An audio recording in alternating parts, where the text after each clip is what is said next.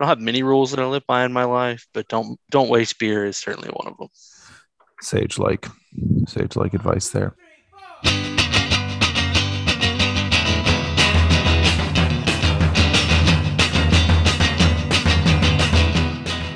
Bryant Caves, Bryant Caves, Bryant Caves. That background of yours, which nobody can see. This is a great start to an audio podcast. Uh, I heard it's about to it's about to change. What's you're already moving out of Casa de uh, Casa de Caves? What happened? You've only been there for like two weeks. Yeah. Um. Well, we we kind of hate our apartment. Um, what? Yeah. It's there's been a lot of issues. Um. We have one of those like shared laundry facilities, and there have been random times when we couldn't do laundry because someone felt it upon themselves to tear the all the doors off the dryers. Oof. Well, you Um, can't skip arm day. That's what I always say. You can't skip arm day. No, apparently not. Um, and then like there was supposed to be a, a gate, and then the gate somebody hit the gate like the day it went up. Mm. Um, and then uh, we've got neighbors that just argue all the time really loudly. And it's like Um, really ran like random times at night. It's not like five o'clock at night. It's like two in the morning, three in the morning. It, might be two in the morning. We've heard it four in the morning. We've heard it uh, at two o'clock in the afternoon while trying to work because we both, you know, work from home for the most part right now. Um, so yeah, we're we're breaking our lease. We're going to get a new place. Plus, we get a second bedroom, which is going to be nice. So yeah. uh, if you come to visit, or if anybody else comes to visit, we'll have a second bedroom. Um, so that'll be cool. We'll have a washer and dryer actually in our apartment. Dang, Brian, you guys are moving on up to the east side.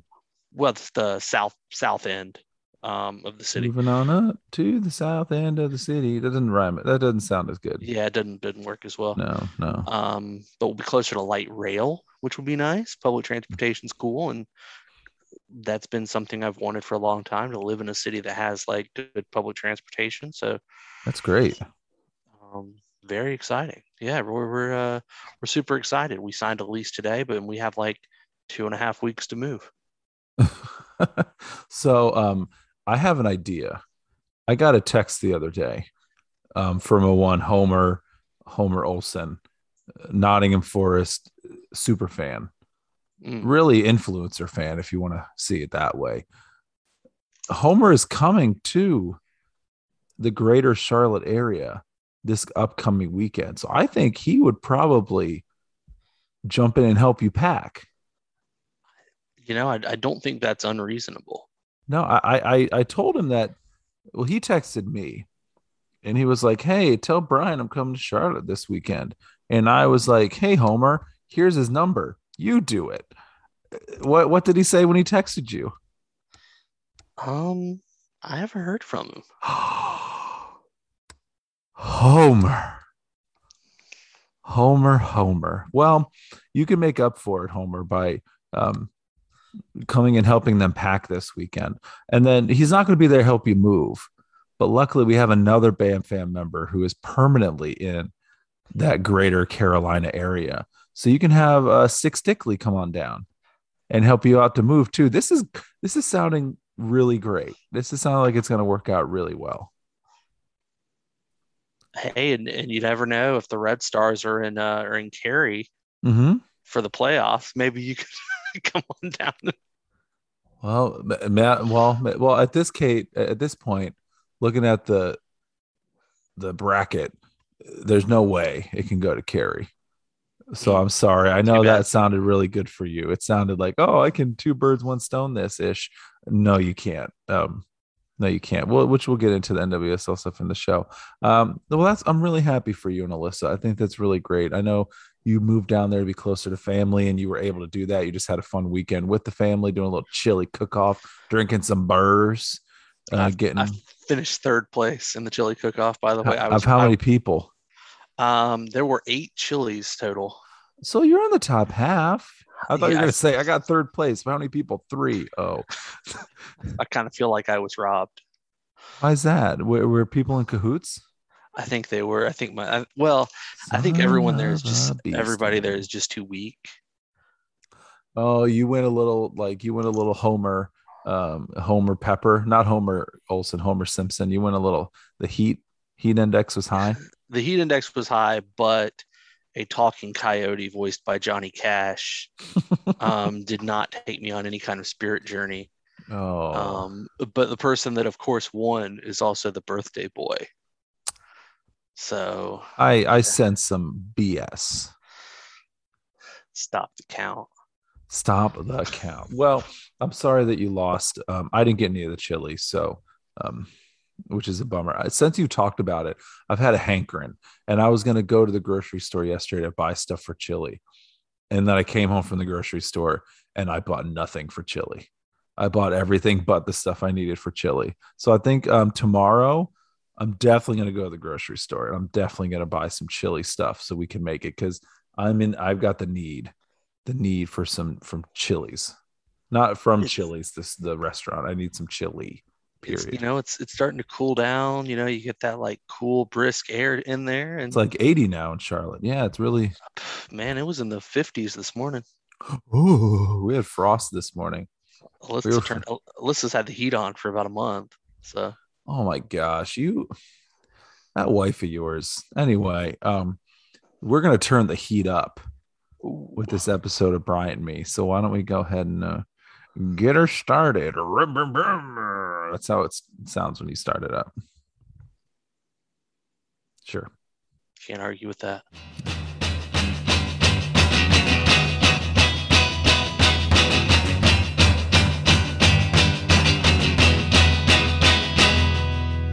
Welcome, boys and girls, to Bright and Me. We're a podcast where we talk about soccer and other things, other podcasty things.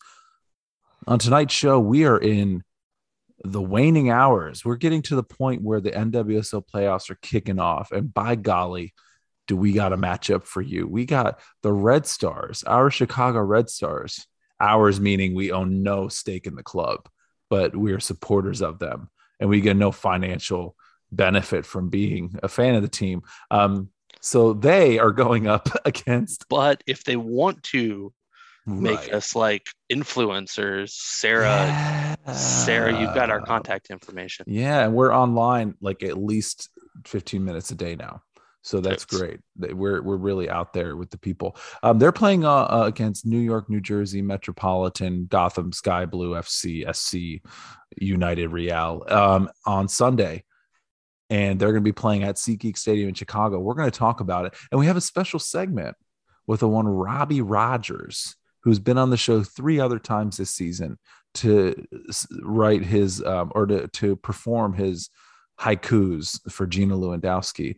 Um, a little bit different segment tonight where it was just myself and Mr. Rogers the other night. Mr. Rogers. I'm sure he hasn't heard that one before, uh, where we talked about the match. So we're gonna we're gonna preview that match too. We'll also get Bryant your take on what your prediction's gonna be. Also, we're gonna talk about the crew who have a very long road ahead of them if they want to make the playoffs. And by the time this pod comes out, they might already be eliminated, which is the beauty of the long form podcast product. So we'll talk about that as if we don't know what's happening because we don't know what's happening. It is before the match is started for the New York Red Bulls right now. After that, we're going to get into your Ask Bam questions, where there are some questions about kids acting a fool. We've got our favorite uh, episodes of certain TV shows, of some GOAT TV shows, and we're going to answer those for you. We're going to get those on recorded audio tape because we record all of these on tape. And then Mhm. we, um, yeah, we get them onto a computer after that because we're very old school. We care about you and want the audio quality to be really high. Before that, though, we're going to talk about a little bit of a mild bit of drama Ooh. With the Chicago Red Stars, and I wish it was, um, I wish it was more all positive going into this weekend. But something came out this week that just, ah, it's really, it's really getting to me. So I had, I had to talk about it. I have to talk about it. Before we do get into that, though, we have to run down those stories that might not make our show tonight, but they're from teams that are still near and dear to our hearts. Where uh, teams like Liverpool, Liverpool men won today two to zero against uh, Atletico Madrid, where they got another red card. Atletico Madrid did. Um, not good. Liverpool women, they also won today in the FA WSL Cup or the Continental Cup. They went to PKs where they uh, they won five to three. Prior to that, over the weekend, we had a two to zero victory for our pals with Liverpool. Um, so that was fun. That was really good. We got a good uh, Get well we got a good Riley. couple matches. Yeah, good. Well, soon Riley. Riley was also in a a, a car accident where she is recovering from it. It sounds like it wasn't, you know, life threatening, but there are some injuries from it. Um, yes, please get well soon. Hashtag Bam Fam. You never walk alone. Uh, Riley, we hope you feel better. I know she's a big listener, big listener of the show. Totes. Um, also, uh, outside of that, uh, the Spurs men they lost three to zero to Man United after Man United got shellacked just a few days before by Liverpool, which was really fun to watch. Um, and then in response, your friends at Tottenham decided to get rid of their manager, whose name escapes me. And in response, they hired uh, Conte. Antonio, first Antonio Conte, right? Yeah, Antonio Conte. Antonio Conte. Nuno Espirito Santo is who they fired. Uh, Nuno Espirito Santo, who was the manager of the month the first month of the season, And and- then and they got fired in the third month hell. of the season. Um, so grand congratulations opening, to, grand close. to Conte for being the new coach. Which, uh, contrary to what the Spurs social media folks say, he is not Spanish. He is Italian. He is Italian. They they posted this welcome video uh, with uh, the Spanish welcome. Until they realized that he was Italian, they deleted it and they did a new one with the Italian welcome, which is I mean, just You know, they're both uh, Romance languages based on Latin. We're You know, back, like- baby. They're cousins. They're- Spurs are know. back, baby. Spurs are back. It's it, Oh. you know, it's it's kind of cool. Like I'm I'm legitimately excited about it only because I think I think it signals that the club is going to try and be a little more ambitious than they've been in the past because I don't think you bring in somebody like Conte without assurances that you're going to be spending money, that you're going to keep uh, Kane around, that you're going to Yeah. uh, do some things. So, you know, here's hoping. Well, you Um, can spend money once you sell Kane, right? So they're like, yeah, we're spending money, and they have their fingers crossed behind their back. And then whenever he says, uh, you, you sold the Kane, and that's my dead on Italian impersonation. nailed it. He, yeah, thank you. Uh, whenever they said you, you sold a cane, he said you were. We said we spend money. We didn't say that we would make money first. we didn't. We didn't say we wouldn't make Wouldn't say where we were getting the money from. Yeah, we didn't say. Yeah, we didn't say all that. Um. So cool. Congratulations. Hopefully that keeps Tottenham above. I just want Tottenham to be better than Arsenal. I like it when Arsenal fans are sad. You and Um, uh, you and me both. Yeah. Um, so let's get into the Red Stars before we bring Robbie's segment in, uh, because they did make the playoffs. They they went to Orlando. Kealia, um, Rocket. Kealia was like, "I'm. We're Lord. not waiting for other teams to get us into Nah. the playoffs. I'm getting us in ourselves." And she sent in a rocket um, to to beat Orlando, the fight in Orlando Prides, one to zero on their own um, God, so much humidity, court, pitch. Going to Florida sounds awful all times of the year, but they came back with a victory in a spot in a home match in the playoffs, to which we'll talk uh, probably ad nauseum tonight about that playoff match. But before we do, the end of the season is is here. The regular season is done. All 24 matches are completed. And so that means we need to award winners. We need to award victors from within the team for some team awards. This week, they did release the team awards, and us fans, you fans, the supporters of the Chicago Red Stars, can go ahead and you can vote in that Chicago Red Stars Player Award. So we're going to run through the categories, and we're going to pick who um, we think is going to win. Uh, Brian, do you have the page up? I do. Why don't you go ahead? Um, we'll take turns reading the category and the nominees, and then we'll pick who we would choose. I'll go first. I'm going to pick the hard one. I'm going to read the hard one. For Rookie of the Year, your Chicago Red Star candidates are Tatum Milazzo. Brian, who are you picking for the Rookie of the Year for the Chicago Red Stars? I am uh, writing in um, own goal oh no! Don't do Milazzo like that. Don't do No, Milazzo like that. No, Tatum Milazzo has been fantastic this year. She uh she deserves even if she was running unopposed, even Right. though she is running unopposed, she deserves the recognition. Absolutely. She's she's been she's a great this year. in a year that didn't have um, Trinity Rodman or a year that didn't have uh, Emily Fox, I would put Milazzo in the top, you know, top three. I would put her in the top rookies of the of the season for the whole league. But there were so many strong rookies this year. It's hard to Yeah. it's hard to justify that because her playing time, she was a backup. But God, when she played, I mean, we saw her up close and personal in North Carolina. Like she doesn't back down. She she get- she gets I mean, at- she was no, she doesn't. she she was up. she was up against uh was Amy Rodriguez, right? Yeah, Amy Rodriguez, who had just been traded to North Carolina a couple Most of matches the night, before, one of the better one of the better goal scorers in the league, and stayed Like- right on her the whole night. Like and and she's got like Amy Rodriguez is tough to play against because she's loud and she plays with a lot of force and Yeah. she's yelling a lot. And Milazzo was like, "Psh, I don't care, and she just went up against her. And Rodriguez, outside of the penalty kick that, um, and it wasn't even in the run of play. Like Milazzo held her all night. It was uh, it was a really solid performance, and she's had those all year when she's come in. She's not she doesn't back down to anybody, and I think that's pretty legit.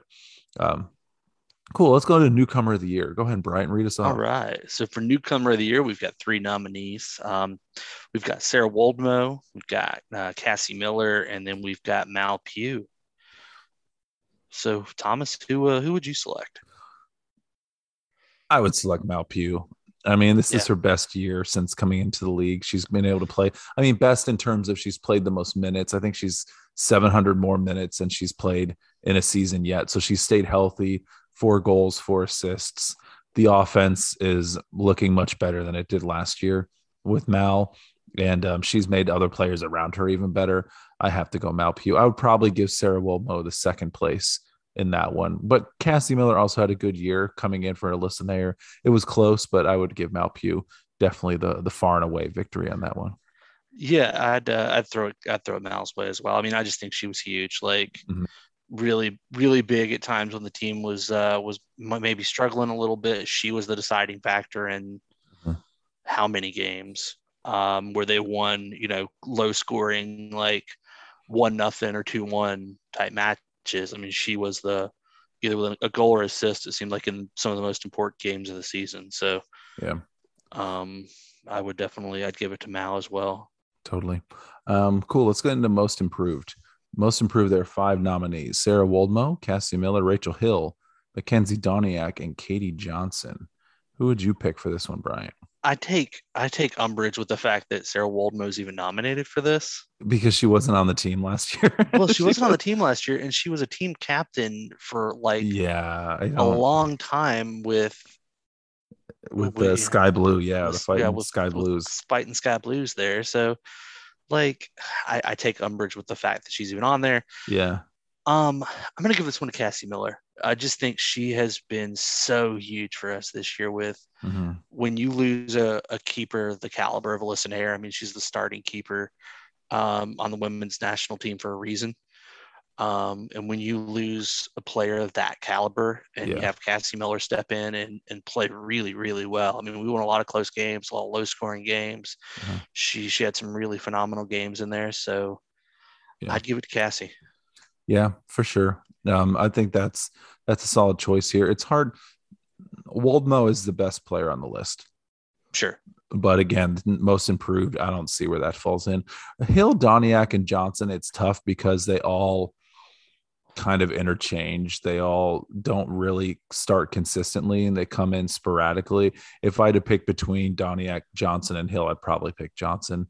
Um, If I had to pick, but this one is is Cassie Miller for me. Cassie Miller for me. Um, all right, you ready to get gritty? Ooh, Not the Philadelphia Flyers mascot gritty. No, not that gritty. not the greatest mascot in the history of sports. That's Um, that's not named Slider or Crew Cat. Yeah. Um, Grit Award, the Chicago Grit Award. All We got five nominees: um, Arin Wright, Rachel Hill, Vanessa DiBernardo, Alyssa Mautz, and Kealia Watt. I don't know why Rachel Hill's on here. Go ahead, Brian. What, do you pick for Chicago? I, I don't know how you could pick anybody that's not named Alyssa Mautz for this. Mm, To overcome everything she overcame between that the big injury to come back this year and then um, you know having the like the death of a parent. Like you and I have both lost a parent. We know how difficult that is. Um, and for her to like come in and and contribute as much as she has, like some of these other players have been great. Like Arin Wright's been huge for the team. Yeah. Um, Kealia Watt obviously has been great. Um, but I think Alyssa Mautz got to be the sentimental favorite here. yeah, when you you convinced me, I was going to say Arin Wright, and I think when I voted, I picked Arin Wright just because the coming back from giving birth and playing like all the time. She's the starting fullback. Oh, like she's there, She- and she's been phenomenal. Uh, like not seeing her last year and having her on the field this year, it's just a total, total switch, total switch of that position. And it's like Sarah Gorden had to move to center back. It's like you don't even see. There's not a huge difference in fullback because Arin Wright is still charging up the field and she still plays defensively, offensively well. Uh, but you convinced me. Alyssa Mautz should get the Alyssa Mautz gets you just from the yeah. You you, you reminded me of the ACL uh, tear and coming back from that from last year, and then the parent thing.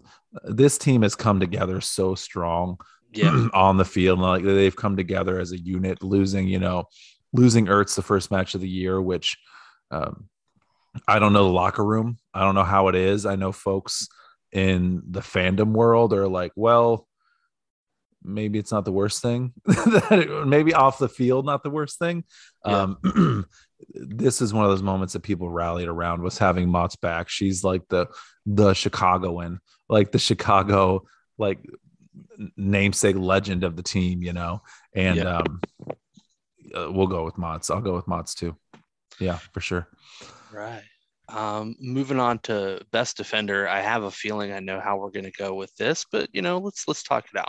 Sarah Gorden. Let's do the next one. I'm just kidding. Go Yeah. ahead and read off the read off the We've defenders. uh, we've got Tierna Davidson, Mhm. the aforementioned Sarah Gorden, uh, Florida State University legend Casey Krueger, Go Noles. Arin Wright, and uh, Kayla Sharples. Uh, come on. come on. Like, and Casey Krueger and Tina Davidson are great. I think that just shows how much of a year Sarah Gorden had. Um, Krueger and Davidson were out for the Olympics. Um, when they're here, they're very important, integral pieces of it. Yeah. Sarah Gorden hasn't missed a match since April of 2019. I haven't missed a minute of a match since April of 2019. And, and just like we're going to talk a little bit later with Robbie, he's going to talk about like slide tackles and stuff and how great the defenders are at Gotham. You don't see Sarah Gorden slide tackle because she's faster than everybody on the field. She didn't have to. She doesn't have to recover because she's already No. beat you down the field. yeah, like there's so many moments watching matches, especially the last couple months, where they could have had a break. They could have gone, you know, Yeah. on offense and charged down, but she's there the entire time. She made Sydney Leroux kind of like an afterthought in the last two matches they played against them against Orlando, a player who agitates people and gets into spots to score goals. Um, no, I, I don't know how you pick against uh, Sarah Gorden. Yeah. I don't know how you Uh, it. no, no offense to uh, anybody else nominated. I, you know, I think you could. Uh, I think you could make a case um, for anybody on that list. But Yeah. yeah, give me Sarah Gorden all day. Yeah, the, the combination of Davidson and, Gor- uh, and Gorden, it's hard to imagine a better center back partnership there. Um, it's hard to think because then you have Wright and you have Krueger as fullbacks, and that, that's a great partnership. if Ertz was here, I would hate to see like what position she would take from somebody.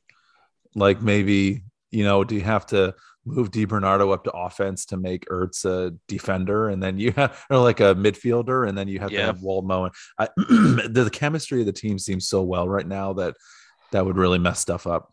Um, but we don't have to worry about it because she only plays matches this year in USA red, white, and blue, not in Chicago red, white, and blue. Um, humanitarian of the year, excuse me, humanitarian of the year. Um, Zoe Morse, Sarah Gorden, Danny Colaprico, Rachel Hill, and Cassie Miller. Shout out to Danny Colaprico's uncle. Who Yeah. you got, Brian? Um, I think it's Sarah Gorden again. Hmm. Um, uh, like mental health is something that's very um, very important to both of us. It's something we've been both been very open about um, mm-hmm. talking about on the show. Um, and I think her what she's doing uh, with Hood Space and kind of helping people who um, may not otherwise have access to some of those mental health services and some of those other um, resources um, is fantastic. Like not yeah. again, not to diminish anything that any of the other folks are doing there, but yeah, that one is very close to to my heart. So uh, and I love Sarah anyway. Yeah. So I would go with Sarah. Yeah, I have to go the same route. And we talk about mental health is important and stuff, and we don't have that added layer of, you know, being looked down upon by society and being, you know, racially uh, treated differently because of how like what we were how we are born and stuff like that, which is not a reason to treat anybody differently. So Sarah eh, taking in women in the city and helping their mental health and helping them. Come on, that, that's just eh, eh, you're in the NWSL. Um, I think Danny does great stuff with her soccer clinics that she brings Absolutely. kids to, helps them play, you know, play for free, and that gets kids, you know, out of situations. It gets kids into a, a, a situation where they can make friends and they can learn to play together and learn teamwork, and that's awesome. I probably put her in second place, but what Gorden does, like, that's just it's walking the walk and talking the talk. Absolutely. Yeah. All right, Brian, here we go. Last one, the one that I've been waiting for. little a uh, little bit of controversy here. Uh-huh. Um, so we've got team MVP. Um, mm-hmm. You've got three choices. Um, you've got Mal Pugh, you've got Kealia Watt, and you've got Morgan Gautreau. Uh, I have two answers for this. I'll give you the one that I selected. the okay. one that I selected was Mo Gautreau. I gave Mo Gautreau one. Um, between Mal and Kealia, they have eight goals and nine assists between the two of them. Kealia has what four goals and five assists, and then Mal has uh, or no, she has five goals and four assists. Excuse me. Mal has four goals, four assists. They've had um, great years offensively, but I think Mo of these three, um, Chicago wins the midfield in about every match they play. Yeah. Uh, and whenever they've lost, it's for matches whenever they haven't had that, you know, trifecta of DiBernardo, Gautreau, and Woldmoe playing together. Like that tri- that that midfield. And then you have Danny that who comes in. Like I was excited when we had like Danny Mo and DiBernardo in the midfield, having uh, but having Mo run the play. Like she she plays defense. Um, she gets it done on offense. She'll get players into positions. I she doesn't score goals or have a ton of assists, uh, you know, right. except for when she's you know scoring maybe a penalty kick here, the butcher. But I uh, I picked Mo of the three that were available, and this one that I would have picked if they gave me the option was Sarah Gorden. Yeah, um, I would have done the same. Um, I just I think she's been playing in a in a what's not her natural position. Like naturally, she's a fullback. Mm-hmm um, to come in and just be an absolute rock back there um, and allow, you know, allowing, you know, Arin Wright to stay at fullback and allowing um, mm-hmm. Casey to stay at fullback, coming in and just, she's been amazing this season. Like she's done yeah. so much for that team. Um, I, yeah, I, I, would agree with you of the, of the choices. Like I, I have no issue with, with Mo. I think Mo's been amazing this season. I think, like you said, um, we we've won games because we're not we're not a high scoring team, right? We're not going to no. light up the scoreboard. We want to we want to grind out. We've grind, you know, won a lot of one nil, two one type games. Like um, Midge Purce, she has nine goals for right for Gotham, and that's the amount of goals Keely and Mal have together. And it's not just about goal numbers, which I think that's maybe why Sarah Gorden's not on here, is because when you think MVP is oh who's scoring goals, like that's not. Uh, but anyway, continue. No, I, I, was just I agree. Like I, I, I would give it to uh, I would have given it to Gorden, but I think uh, of the options that we were given, I have no issue at all uh, giving that one to Mo. Mm-hmm. But you know, she's been she's been fantastic. Yeah, you can't like Sarah Gorden's the Iron Woman of the team. She hasn't missed a minute this year, and gosh, like Ertz went out in the first match of the season. You've lost Tierna Davidson for the for the Olympics. Krueger is out for the Olympics. Sarah has played fullback and mostly center back now. Um, with so many different partnerships, so many different keepers behind her, and this team again, chemistry is one of the reasons why they were able to win and why they're winning is because they have these um, they have these moments where the team is able to kind of push through. Where in the last season, you probably saw them losing matches and they kind of see look like they were deflated. Um, this year, the team seems so in sync, especially bringing in someone new like Waldo and Mal and losing your starting goalkeeper, losing your starting center back slash defending midfielder and Ertz. It's um it's a year that I wrote about it a little bit on on paper. Okay, the defense looks amazing at the beginning of the season. At, you know, at the before the first matches played of the regular season, you think, oh man, this is going to be a great year. We just have to focus on the offensive side and get that better. Um, but no, it's uh, that that defense went down, and it looked like it would be a rough year, but because of the play of Gorden and the other players around here, but she's been the the one there every match, every minute. So I don't know why you don't nominate her um, as a team. I think that's ridiculous. Again, goal scorers are not the only valuable players on a team. Yeah. That's that's like saying like Liverpool.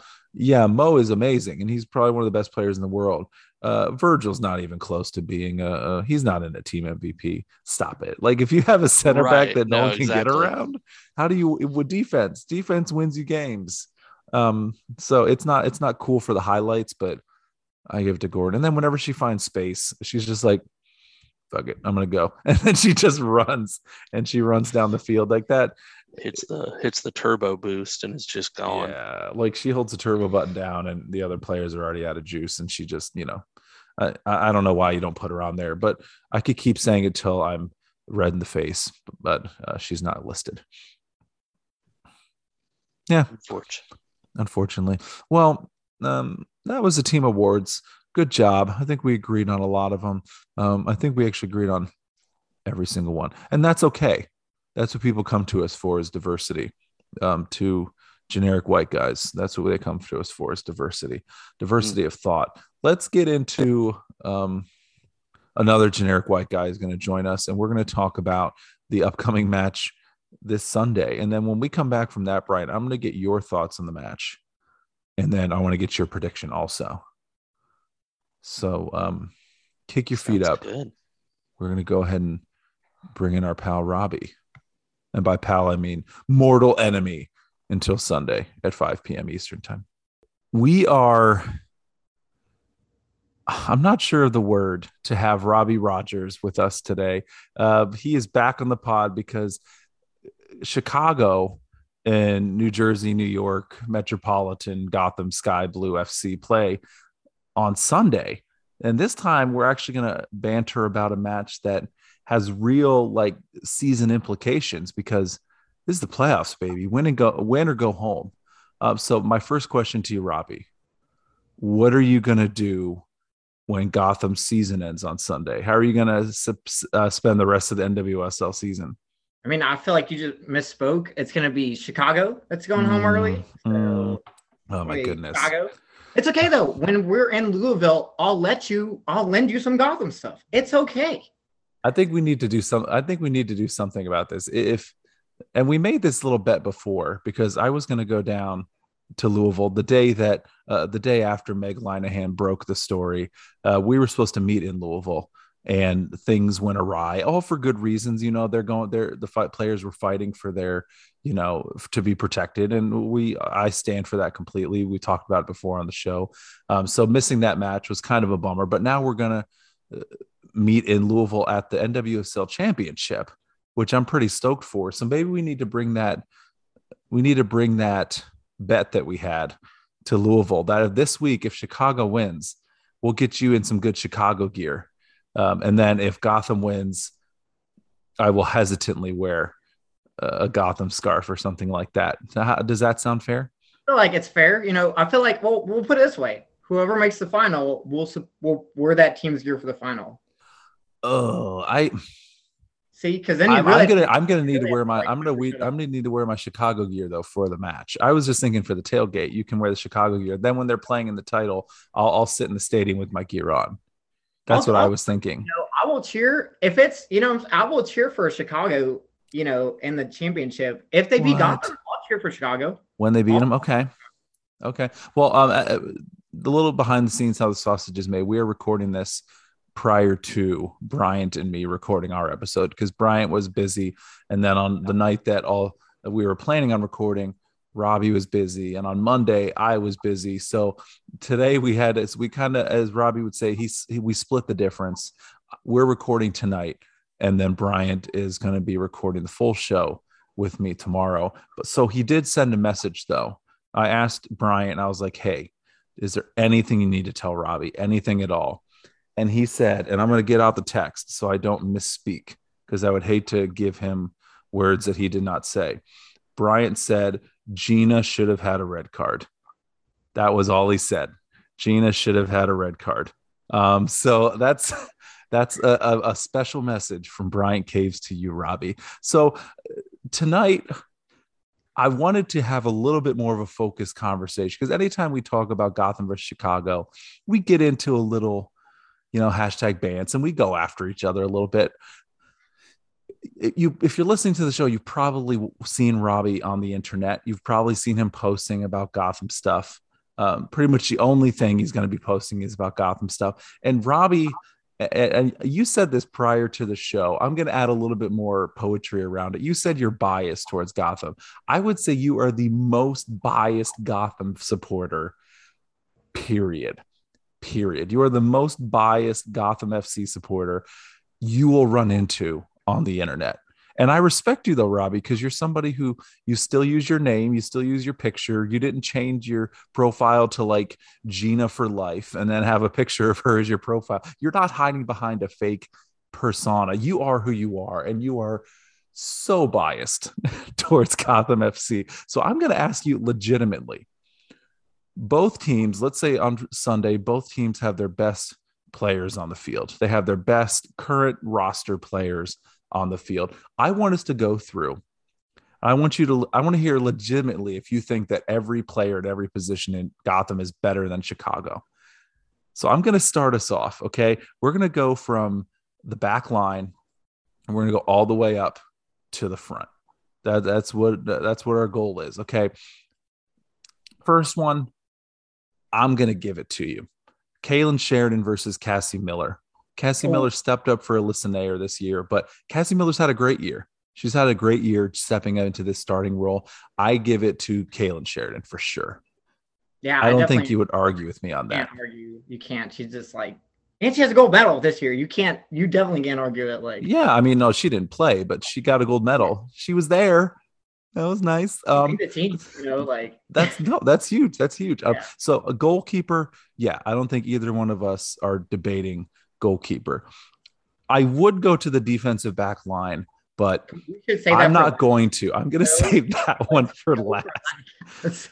because you don't see this, but Robbie is wearing the jersey of his favorite player, Gina Lewandowski, who should have had a red card. Um, so we're going to go. We're going to go to the fullback positions. Okay, we're going to go to the fullback positions for Chicago. Normally, we have Arin Wright and Casey Krueger starting. For you, Robbie, who are you usually seeing on the back line? You have Caprice Dydasco, who's really good. I'll give her that. She's really good. And then you also have have, And then we've been using because Dorsey's out right now. We've been using Elizabeth Eddy and kind of like that attack. Like it's good though. Like it's I don't hate it because Mhm. I saw the development of it, but I Mhm. feel like a like casual Gotham supporter because you have to look at like you have to look at this right. So you had the you had the Challenge Cup right. because Eddy was playing center back for a while too, right? He was playing. So what had happened was she was playing midfield for Challenge Cup, Mhm. and then right before fall series, she got a loan to go over to Sweden. When she went over to Sweden, Mhm. Freya was like, "Hey, develop her as a left back and a right back." And Mm. she played like amazing and like lights out in Sweden. And then she came back. And so like I only watched, as you know, I only watched the games because I had a VPN and I was like, okay, I'm gonna wake up at six in the morning and support my Gotham players, you know. Mhm. But like no no one else was like, I'm gonna do this. So no one else saw like, okay, here's the development. So I don't hate it. And clearly you saw on Sunday, she assisted that goal to Carli. So in that position. So, so I don't hate it, but I feel like I feel like like I'm really confident Capri Dydasco, but th- She's that's had an amazing year. Co- coming back from the ACL, she's had an amazing year. Yeah, she's she's just been lights out and amazing. So I um like this is why this is why this game is so difficult because it's such even teams. Like so pick though, who do you think has the better um fullbacks? Do you think it's Casey Krueger, United States national team, Arin Wright, who has bossed it? She's even feel like played a little bit of offense. You think I you think it's a push? I think it's a half. I think it's half and half. Like I think it's 50-50. Like I can push. I can do a push there. I, I, I think I can do a push. The thing with like Chicago, and I don't know, you have you've probably watched the few matches that they played against Gotham. I'm sure you've seen some Chicago stuff throughout the season, but um, uh, Tatum Milazzo, who was a rookie this year, she we saw her up close and personal in North Carolina when they played the Courage, and the way that she's a rookie, but she covers so much of the field, she stands up to anybody. Like she was up against Amy Rodriguez. This is the match after Amy Rodriguez joined the Courage. And Rodriguez is a fiery player. And Milazzo was a step ahead of her the whole match. And she's a rookie. So I even think Casey Krueger was also out the last match um, with an illness. So even if Krueger doesn't start and Milazzo comes in, I'm not saying they're like for like, but there's really not much of a dip. I think Chicago's fullbacks are really strong. Um, so I, okay, I'll, I'll give the push. I'll give the push in that steady, one. I think it's steady. I don't think you can be like one over the other. I think they're Yeah. just too evenly matched. They're two really good. Um, let's go to the midfield then, because both teams play a similar kind of three person midfield. Um, talk us through Gotham. What can we expect on Sunday uh, for Gotham? And then I'll tell you about Chicago, and then I'll ask you who is the best one. So it's gonna be for us. It's gonna be Ilong, McCall Mhm. Zerboni, and then either um, Sodom Lee or Mhm. Jennifer Cudjoe. So I feel like again, like They've had Kawasumi playing there too. Also, Kawasumi's been doing it well lately there too, but I feel like it's Yeah. it's definitely it's always Zerboni and Long. It's always them two in the middle. So Well, the last two Yeah, like- matches, it was that it was them the last two. It was Kawasumi playing that third position the last two matches. But I don't know. I, I think I, I is Jennifer Cudjoe, is she out again? You know she's she's playing on Sunday. So Where did she where did she, oh did they bring her in as a substitute? yeah, she came on off the bench. So we had I wouldn't be shocked if she came. I wouldn't be shocked if she took that third position. I think she's really like, uh, she's always somebody that you know, a defensive midfielder. She can do a lot back there. I, I think that would be tough for Chicago if she had to start. yeah she um she's really good. She I've seen her obviously I've been to like the majority of games this season and I've seen Right. her give like like players like Marta nightmares. So Yeah. very good. So, So for Chicago, and now I, I realize there is some bias here when I say this because I am a Chicago supporter, but I think the midfield of Woldmoe, DiBernardo, and Gautrat are when they're on their game together, when they're all three being able to play together, they make up the best midfield, I think, in the league. I think they um, and no offense to Gotham, I mean, you have some you have some names back there, but honestly, I I think Gautrat has been one of the best players of the season this year. I think if she's not on like the all season XI, I'd be pretty shocked. She hasn't done it in terms of scoring goals or assisting, but the way she plays, she just I don't think there's anybody on Gotham that can stop her. I don't think she I haven't seen many people stop her this season. Um, being able to move the ball. That's why I mean Chicago, to their credit, they get a lot of possession and they're able not maybe possession numbers, but they get a lot of opportunities to attack on offense and they don't always convert them, which has always been kind of the thing since Sam Kerr left is who's scoring the goals. But in the midfield, they they get into those positions. And I think Mo Gautrat in there is, the big reason for that. DiBernardo, she didn't play last time Gotham played. She came in as a substitute because she was coming back from injury. And Woldmoe was out sick last week. So hopefully she's able to start this week. But I this one I would give the edge to Chicago, but I want to hear what you think. No, I, I agree with you. I think when you're, I think when your midfield is on, and it Mhm. showed, they, you know, I mean, like with own goal, you know, what I mean, you know what I Uh, mean, though, like if, yeah, when you're they're on, balls into the box. You're getting balls into the box, and they do that. Yeah. Bernard, Di Bernardo, especially being the more offensive minded one. Yeah, So I'll I'll I'll give the midfield to Chicago on this one. Wow, that's that shows a lot of progress, Robbie. I was expecting you to say Gotham down the line. I was expecting you to go down and say, nope, Gotham this, Gotham that. So that's showing a lot of growth. And I think that people are going to be surprised to hear that. They're going to be surprised to hear that. We, haven't got to defense yet. oh, well, before we get there, we have to finish up. Let's talk about um, let's talk about the wingers for Chicago. Uh, we'll start with Chicago this time. We've been starting with Gotham every time. Um, wingers up front, uh, Mal Pugh and Kealia Watt. Kealia Watt led the team in goals this year. She scored five, not a ton, but she scored five goals this year. She was the Golden Boot winner for Chicago. Mal Pugh, I mean, she's had a resurgence. She's been able to stay healthy, knock on wood, all season, which she was not able to do with Washington or, or Sky Blue or anybody before. She's not been able to stay healthy until now. Um, and she's had a great year. The one knock I would give is sometimes I think she she tries too much because she is so good she can try too much and she might take a shot where she could have laid off and done a pass or she could have um, done a little bit something differently. It's easy for me to say on the couch, but she is somebody who does definitely um, control the ball when she has it. And the other thing I would say is um, if the play isn't around her or if she loses the ball, uh, she's not going to sprint to get back. She's not going to sprint to get to the ball. If she loses, she's like, well, whatever. And she gets kind of I think she gets a little bummed out because she's been so good from such a young age. But I think that she she's so confident that she's like, I'm just not. I don't need to go for that.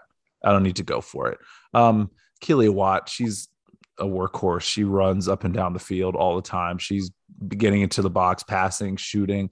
Um, and we had her on the show, so I know we're really biased there. But um, she's and she said hi to us, and she remembered us in North Carolina, um, which is amazing and shocking. Which we're still like I'm talking about it weeks later. Um, I know where I'm leaning towards this, but I want to hear what you have to say about Gotham because um, you have a pretty strong group of wingers there. So I'm I'm gonna go. You're like, oh, you surprised me on the midfield, but I'm not gonna surprise you on the forwards. It's Gotham. We have two of the two of the leading scorers that were in competition were Golden Boot and Midge Purce and Ife Onumonu. Okay. We have Carli Lloyd, who's back from the Olympics. Well, she's a, she's a striker. We're talking about wingers here. We're going to get oh, to okay. the forwards. Oh, okay. We're going to actually just include the forwards because oh, Chicago's oh, forwards. I give it to Carli Lloyd nine out of ten times. Rachel Hill, Makenzy Doniak. No offense, um, they're Gotham beats them in forward, but wingers. Let's talk about the wingers. Excited, you know, I got over these. I'm talking about front line. You know, so we got Carli Lloyd, and then off the bench. So you're like, oh, that sounds like a pretty fearsome lineup of offensive firepower. Oh wait, we have Evelyn Viens and Paige Monahan who come off the bench. Mm. Oh no. You're no, you're you're definitely a little biased there. I think you have. Uh, I think Chicago also has some strength off the bench in that position.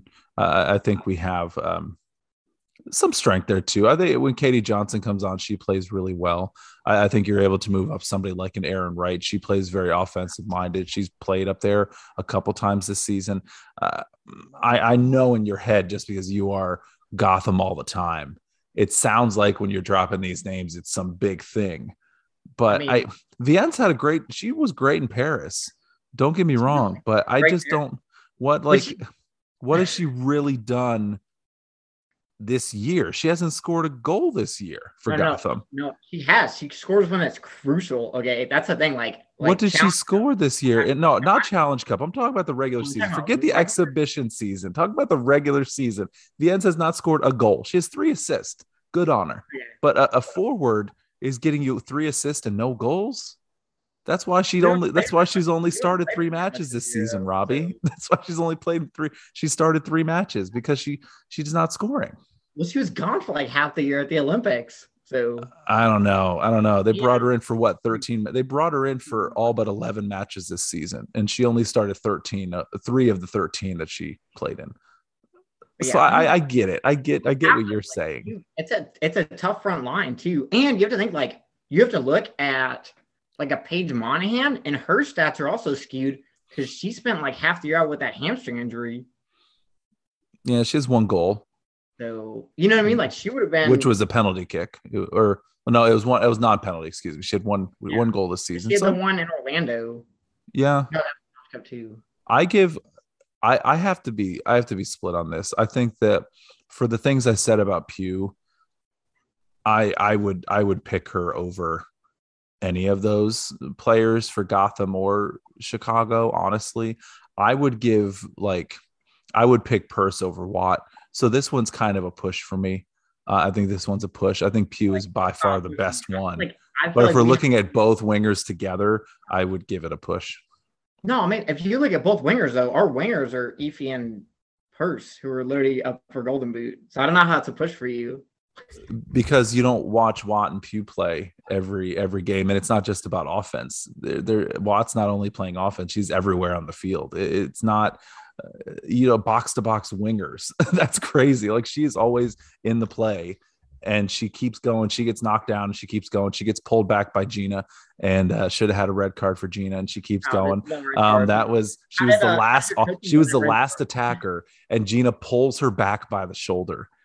And this is what happens in games. These fouls happen.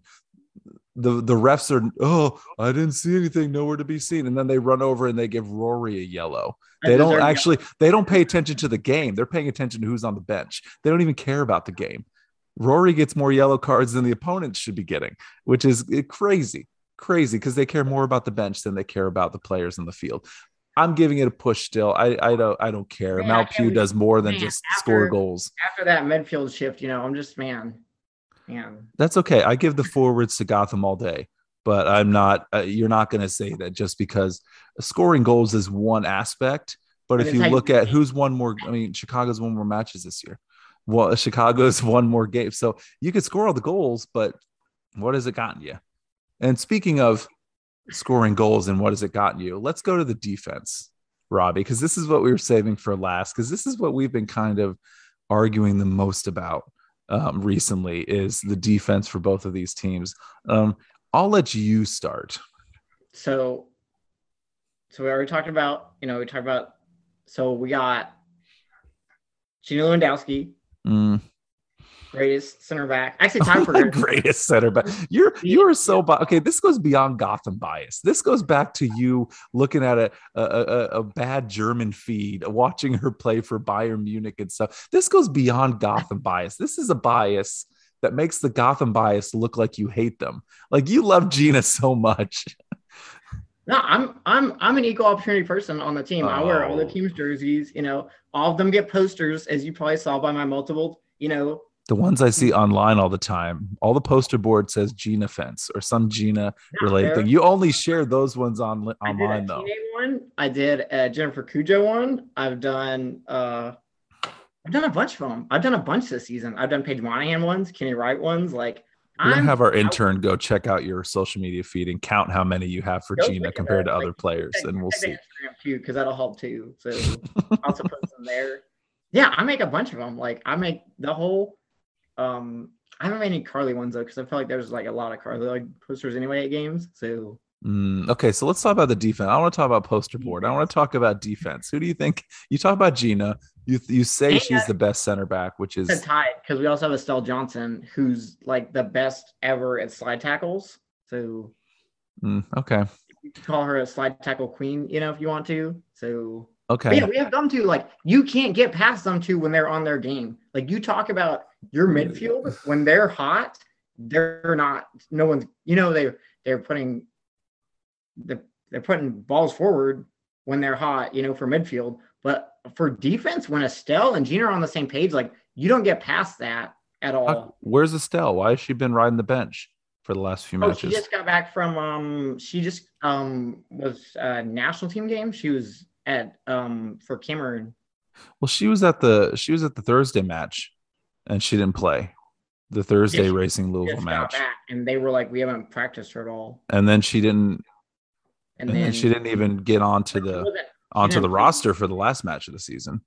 So I don't know if they're saving her for Sunday or well, Hmm. she's not injured, you know, but they definitely wouldn't bench her for a game. I feel like they're just resting her because like you already knew Saturday night that we are gonna go to a playoff game, whether that was like we are gonna play North Carolina or the Spirit or Chicago. I don't know. Um, I think she'll I- be on Sunday. yeah, I, I know what you mean. Yeah, I know what you mean. Though you needed that draw, though. It wasn't guaranteed until North Carolina lost on Saturday night, so it wasn't guaranteed yet.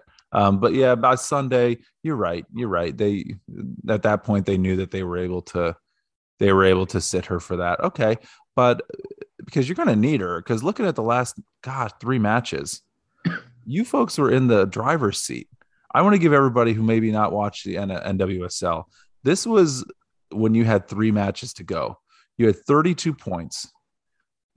You were you had a chance to get up into one of these games where you don't have to play in the first round. You could have gotten up to second place.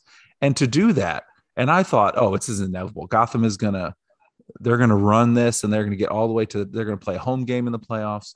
Because you had to play the worst team in the league, Kansas City, and then you had to play the second worst team in the league, Racing Louisville, twice in a row.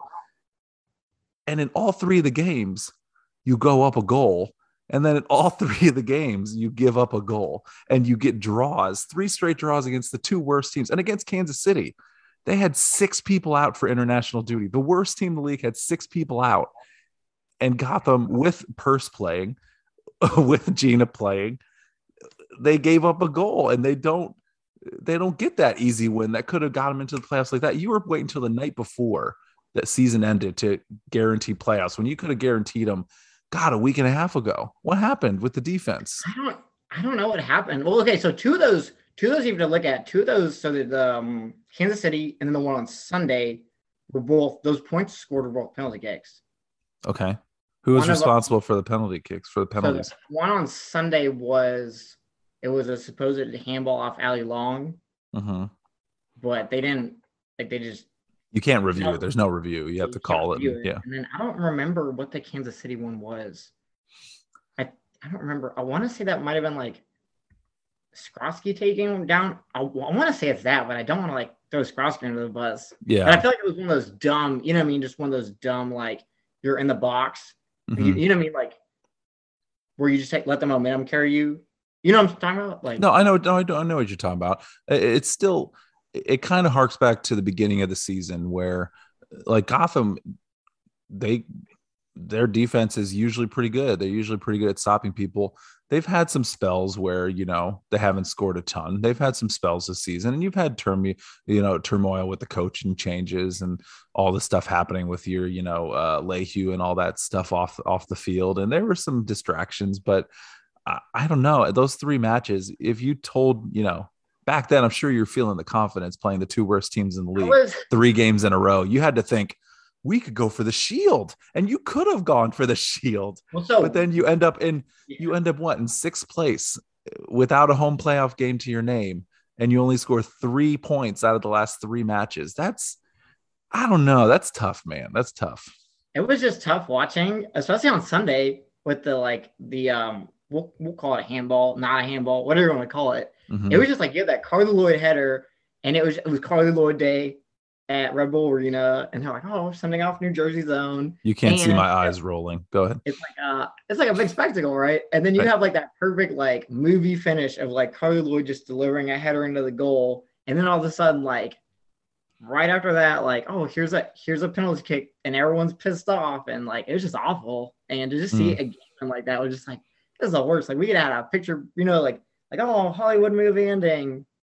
Yeah, no, I get awful. you. I was sitting there at the game and it was just like this sucks. So I got you. No, I got you. If you're talking about a movie ending, um, the sequel's definitely going to be worse than the the first one on Sunday. You're going to have, I think it's going to be rough. Defense for Chicago. We've talked enough about um, Gotham's defense, and I know where you stand on it. Uh, not really. Um, on Chicago's defense, the first match of the season, which Julie Ertz has played center back mostly for Chicago. They tried to move her into the midfield back to more of a natural defensive midfield, whatever. She got hurt in the first match of the season. They lose to Portland five to zero in the first match of the season. Alyssa Naeher goes to the Olympics. She gets hurt. So we now um, halfway through the season is July, not halfway, you know, a few months left of the season still, and we're out our starting goalkeeper. We're out Julie Ertz, who plays center back mostly for the team. We have now, I think, the best two center backs or the best center back pairing. You talk about like, oh, the, the best slide tackle in the league, the slide tackle queen, and all that stuff. Chicago, there's not a lot of slide tackling because you have Tierna Davidson, who is just come on, she's a young star and she's been on the world. She's won a World Cup. She's played on the U.S. national team. She's starting now. She's going to be like the next Becky Sauerbrunn, pretty much. She's going to be the next center back, you know, star for years and years to come. And then Sarah Gorden, who has not missed a minute of NWSL play since March of 2019. The reason she doesn't slide tackle is because she's faster than everybody else. she's able to she's able to catch anybody who's playing on the field. Against Gotham this year, you have played uh, I think it was Tierna Davidson and Kayla Sharples. Um, you have not played against Sarah Gorden and Tierna Davidson once this season, where they both started. No, Gorden didn't start as a center back. I don't she think Gorden started there. as a center back with that one. She was definitely there though, because she was. Really she was she was as a fullback. Yeah, but she yeah. was she was she was really fast. She is, and that's why like they don't slide tackle because you can just she just catches up to everybody. Sarah Gorden just catches up to folks, and there's nothing. Oh, against uh in September, let me see the oh the July match where you folks won. You needed 11 uh, you needed us to be down a person. Tierna davidson wasn't here for the olympics. In september you did have uh, and I, am I'm, I'm pulling it up now because i want to make sure that we're accurate when we're talking about this stuff. We had sarah gorden and uh, we'd have tierna in that one where we held gina no goals and where gina pulled kealia watt back but also you didn't have our midfield healthy. Um, so i i think this sunday before we get into predictions, I, I think Chicago center backs. I think Tierna Davidson and Gorden. Uh, Chicago didn't nominate Gorden as a, a, team MVP, which I thought was just stupid because they pick offensive minded players. Uh, if Gorden's not on the best 11 of the season, uh, I would be more shocked if she's not there over somebody like a Gautrat, actually. She's just, she had, I think, a couple mistakes in the Challenge Cup, but in this regular season, I it's hard to find highlights or lowlights of Sarah Gorden making mistakes at the center back position. I when they're both there at starting, I I can't pick against Gorden and Tierna Davidson. Honestly, you can't do it. Like Gina is great. Don't get me wrong. When she's you know getting away with fouls, not as great. And I'm sure yeah, it's awesome that you know you you you support her and all that stuff. But I think her time as a top center back in the league um, I think it's probably you're getting towards the, the sun going down. The sun's going down. Uh, you're going to see Gorden and uh, Davidson being able to do this for a long time. I feel like I'm I'm gonna put it's got them for me. I can't you can't beat no, that duo. Chicago. Of, I can with Sarah, with Sarah um, going into your Davidson. They don't slide tackle because they don't need to. they catch I, the they're like, able to get the players. I don't like I just like their style of play and that like I just well I feel like it's it's gonna it's it's just an interesting matchup for me. Like the way yeah. that like your center backs play versus the way like our center backs play. Mm-hmm. It's just like it's just like a really good matchup. Like it's just yeah. like you have a very physical player in Gina. You have a very like I don't I can't think of a good word to use for Estelle Johnson, but you know what I mean. Like it's just there's a presence there when she's yeah. in the box. Like, and then you have you have the speed with like uh Gorden, you know, and you have like a technical like, and that's like Tierna mm-hmm. Davidson, and then it's just it's just a good matchup. Like it's it is a good matchup. I think Chicago is a little better, but yeah, it's it's going to be a good matchup. It's going to be a good matchup. So let's go ahead and get into it. Um, Sunday, let's get these predictions done uh, at three o'clock Eastern time, two o'clock Central. Chicago welcomes Gotham, whatever their name is, whatever city, state it is, to to SeatGeek Stadium. Robbie, what do you think is going to happen? I'm I'm gonna say it's gonna be I'm gonna say one nothing for us. I feel like because I was there, I was I've been at every single match of the season for this rivalry, minus the one on Sunday. I can't make the one on Sunday, which I'm really not happy about. Mm. I can't make the one on Sunday. But like I feel like this one, it just feels so much like that May matchup where it was just so dead even. But I feel like because it's that playoff game, you have to have a winner now. And I feel like it's just us. Like we're gonna find a way to win. So okay. It, no. It, that May match was just that May match was like one of the best ones I've ever seen, and it was just like it was just so deadlocked and so like there were so many like block shots, there were so many like good plays, like it was just phenomenal. But I think we just find the way to win on the road, and we're a better road team anyway.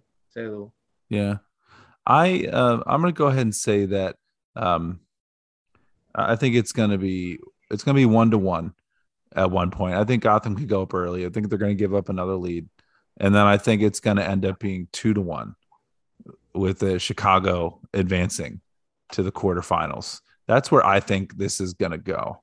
Um, that's that's kind of my leanings right now. And then we, I think after that, then yeah, we'd have to go to face Portland, I believe. But um, anyway, we'll worry about that. We're not going to count chickens right now. So Robbie's got one to zero Gotham. I got two to one Chicago. Um, who's scoring the goal for Gotham? Ooh, that's tough. I think it's gonna be um I'm gonna say Midge Purce. I'm gonna say Midge Purce. I think she's uh due for a goal. Okay. And then um I'm I think it's gonna be I think Pugh's gonna get one of them. I think she's gonna step up uh, to, to play even greater than she has. I think on the second goal, Kealia is going to assist on it, but I'm going to give the second goal to um, I'm going to give the second goal to Katie Johnson. I think she's going to come in. I think she's going to play a strong game. I know Rory's been going between Doniak and Hill, but I I'm not sure. Maybe Rachel Hill starts and then he brings in Katie Johnson at some point, but I think it'll be two to one with one goal that you're not expecting, not from a, a huge name on the team. Um, and then we get to move on, and you can join Carli on the beach um, sipping pina coladas as she retires and fades off into the sunset. I mean, like, what's really gonna happen is you can you can join me in some Gotham gear when we're in the final mm. in Louisville, Kentucky. No, on November twentieth, because they're gonna win. We don't. We're not gonna lose. Okay, yeah. sure. Well, hey, set, set the hopes high. You know, set the hopes high. No one can take your hopes away until hey, no one can do that. You know, until five o'clock Eastern time on Sunday when your hopes are are, are dashed. And you'll be with the dash actually at home watching the rest of the playoffs.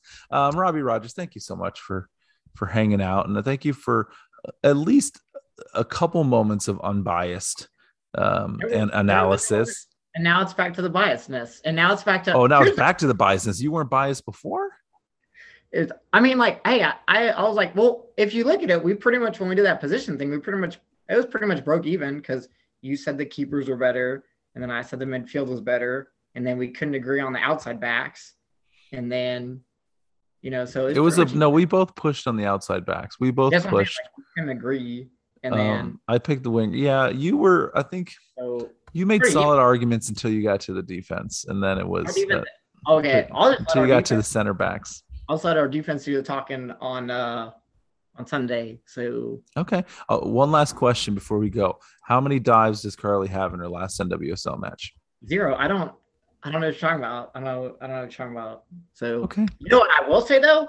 Here's here's the real question: How many times is Carli Lloyd going to yell at the official? That's what I want to know. That's the real. Oh, answer. that's just constant. That her and Pugh are going to go at it for most yells at the referee because they both that, have their fair share of yelling. That is definitely like one thing that I am definitely going to miss with Carli's retirement because let me tell you, like when we were at Yurcak before Red Bull, mm-hmm. I used to sit like field side and like so you're like front row and like there was some real great Carli Lloyd yelling at official moments that I'm just like, man, those are just burned into my brain forever. And I'm really gonna miss those. Tear. Shed a single tear pouring out for Carli. Bit, like, um, you know, someone, someone's cutting onions on this podcast, you know. So well remember if you uh, if you folks do happen to win um, on this Sunday, which I, I don't see. Um, you can thank the Chicago coach Scott Parkinson for getting you there, getting you over the hump. Uh, he's the, the, part the, of us now. He's he's announced his Chicago. Well, you know, he had to he had to get there. He had to pay his uh, pay his dues, and and Rory thought, you know what, I'm not I'm not afraid to face this guy. I'll let him go. Yeah, so, and then but he's not afraid to lose to him either, so that's good, you know. So he's got that past him. So I don't think Rory's gonna. I don't think Rory's gonna let that happen. Robbie Rogers, thank you so much for being on the show. I can't wait to see what happens on Sunday. And if you're at the NWSL Championship on November 20th, which you should, you should come and say hello. Robbie will be the one wearing Chicago Red Stars gear. Um, yeah, we'll be down there. We're I'm gonna bring a caravan of crew folks. We're gonna get, get, try to get as many people as we can to go down there and hang out and have a fun day. So, um, yeah, go go Red Stars and Thanks, And Robbie. Gotham, you know, Go I- I home, can't- Gotham. Yeah, exactly. Go home. which which Gino jersey do you want to wear? Do you want the 2019 one or the 2021 one for the? uh, Robbie, there is no way any jersey you own is going to fit on me. There's no way any jersey. Like you probably wear like what a, a, a small medium. It's like a medium. Well, I got um when I uh, the other Gino one I was like at XL because like I bought it at the end of the season. So Okay, the XL one might. might I'll I think it'll. one. I'll pack that one just for you. Well, you're not. You're gonna have to pack light because I'm gonna have Chicago stuff for you whenever we Okay. win on You- Sunday. You could also pack light, you know. So No, Oh, uh, I won't forget your beer this time either. So you know. yeah, I told you you could drink it. I told you you could No, they sell it like right down the street from my house. So Oh, I just go get more. I already drank the four pack. I'll drink them USA. I'll get some USA's. Um, celebrate Tierna getting her uh, Tierna and Casey getting their NWSL Oh, You championship. mean when, we, when we're at the tailgate with Tierna and Casey because they're not in the actual game? They're not going to be able to tailgate because they're going to be prepping for the match. Anyway, Robbie, thank you so much for hanging out, and uh, we'll see what happens this weekend. All right, Brian, you heard the predictions. Robbie thinks it's going to be a, a a squeak, a squeaker, 1-0 for Gotham. Um, I like Gotham has shown us lately. I think Gotham will be up 1-0 early, but then Chicago wins 2 to 1. We need to know what your prediction is. What do you think is going to happen Sunday, Sunday, Sunday in Bridgeview, Illinois? Um, I'll quote uh, the great Mr. T uh, in Rocky Three. Um, my prediction is pain, Ooh. pain for Gotham. Um, I'm gonna take. Uh, I'm gonna say three one. Whoa, 3-1. Okay, It's gonna be. It's gonna be an explosion, offensive, offensive explosion on the Chicago side.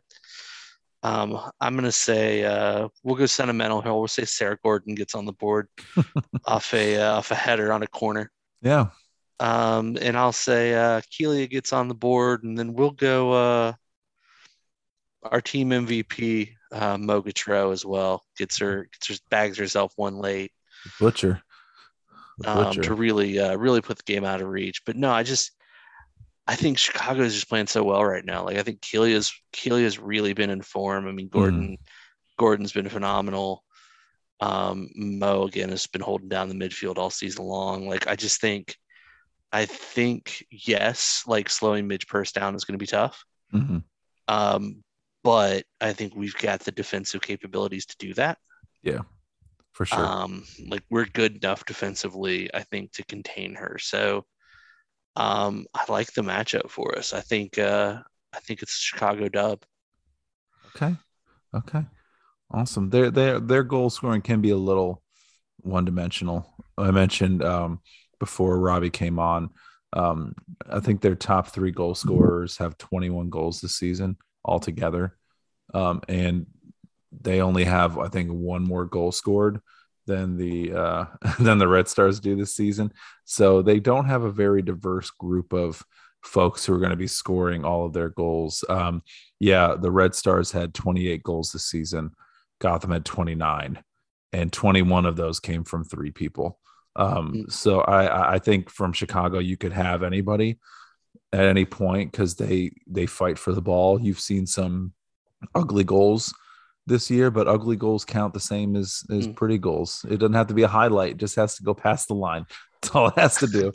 Get it in the back of the net, man. That's Like, all it has to do. Um, sweet. So yeah, uh, that's awesome. I, I I like it. I like it. So, Yeah. um, any closing thoughts about this match Sunday before we bring it to um, the capital city of Ohio?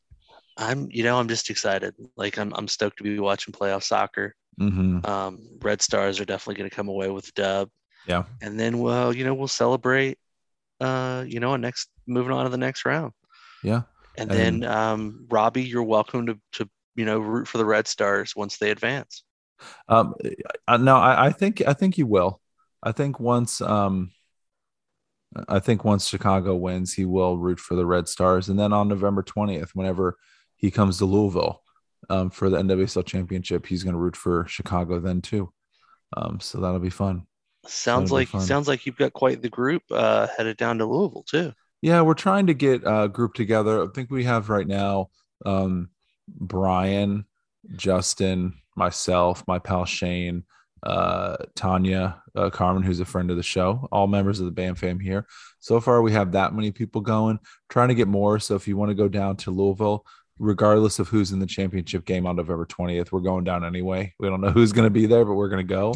Well, Um, we, we know one of the teams. Well, right. Okay. We know half of the match. We don't know the other match. Will it be OL Reign, the Courage, or the Spirit? I think it could be the Spirit. Spirit's been on a roll, but OL Reign, gosh, they're Leon West or Leon East. How could on- you uh, how could you not root for the spirit given everything Oh, they've yeah. been through this season the, the players now Mhm. screw the ownership but Oh, right, right, right. the the players themselves like how could you not root for those but and quite honestly i'd love to see given everything that fan base did this season everything they've been through and um collectively what they did Mhm. um to stand up to ownership this season um if not the red stars i would love to see uh see the spirit make some noise Yeah, and I, I wouldn't hate the idea of getting to watch Trinity Rodman play live in Louisville in the championship. Yeah. that that's never a bad thought either She that's amazing. Like she's like 19 years old. yeah she can Nice. she can play That's crazy.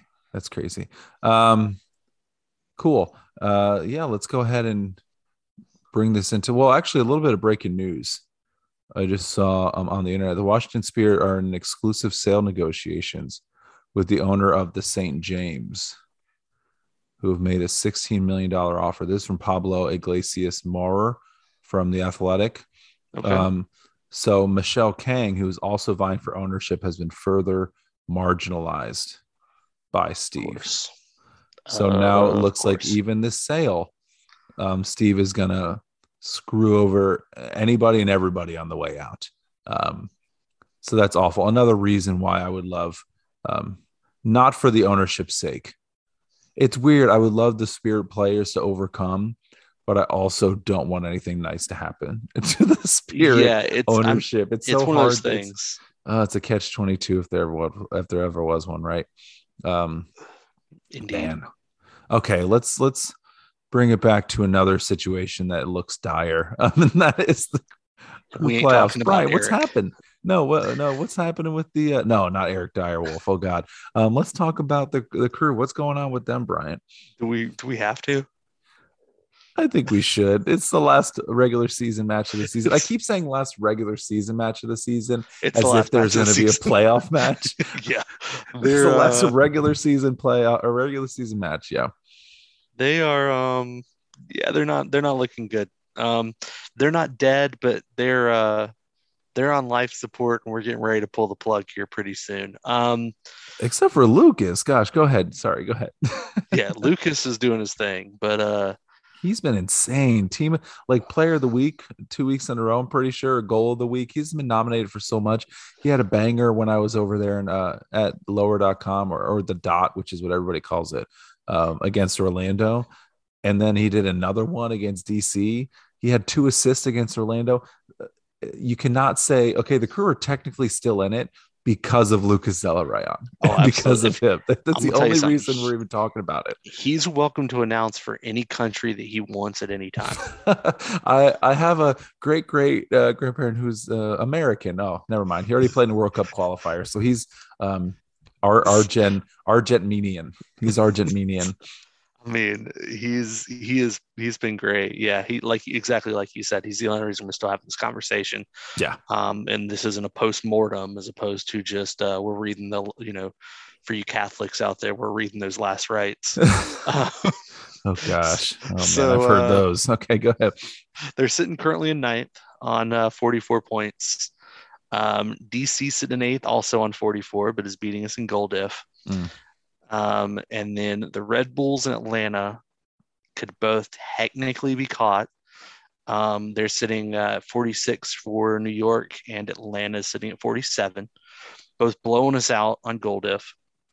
Um, and the Red Bulls have two games left.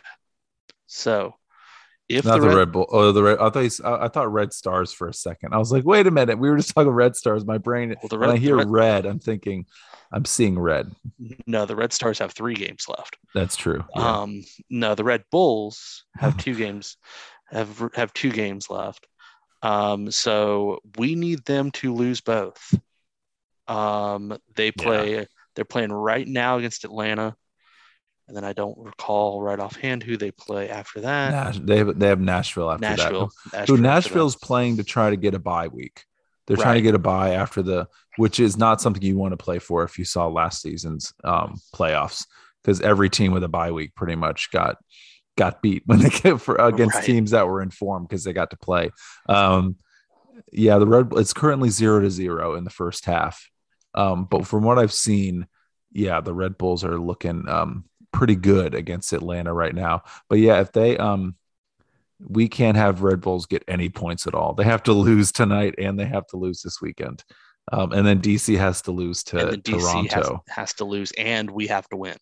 and Montreal cannot um cannot win both their matches either.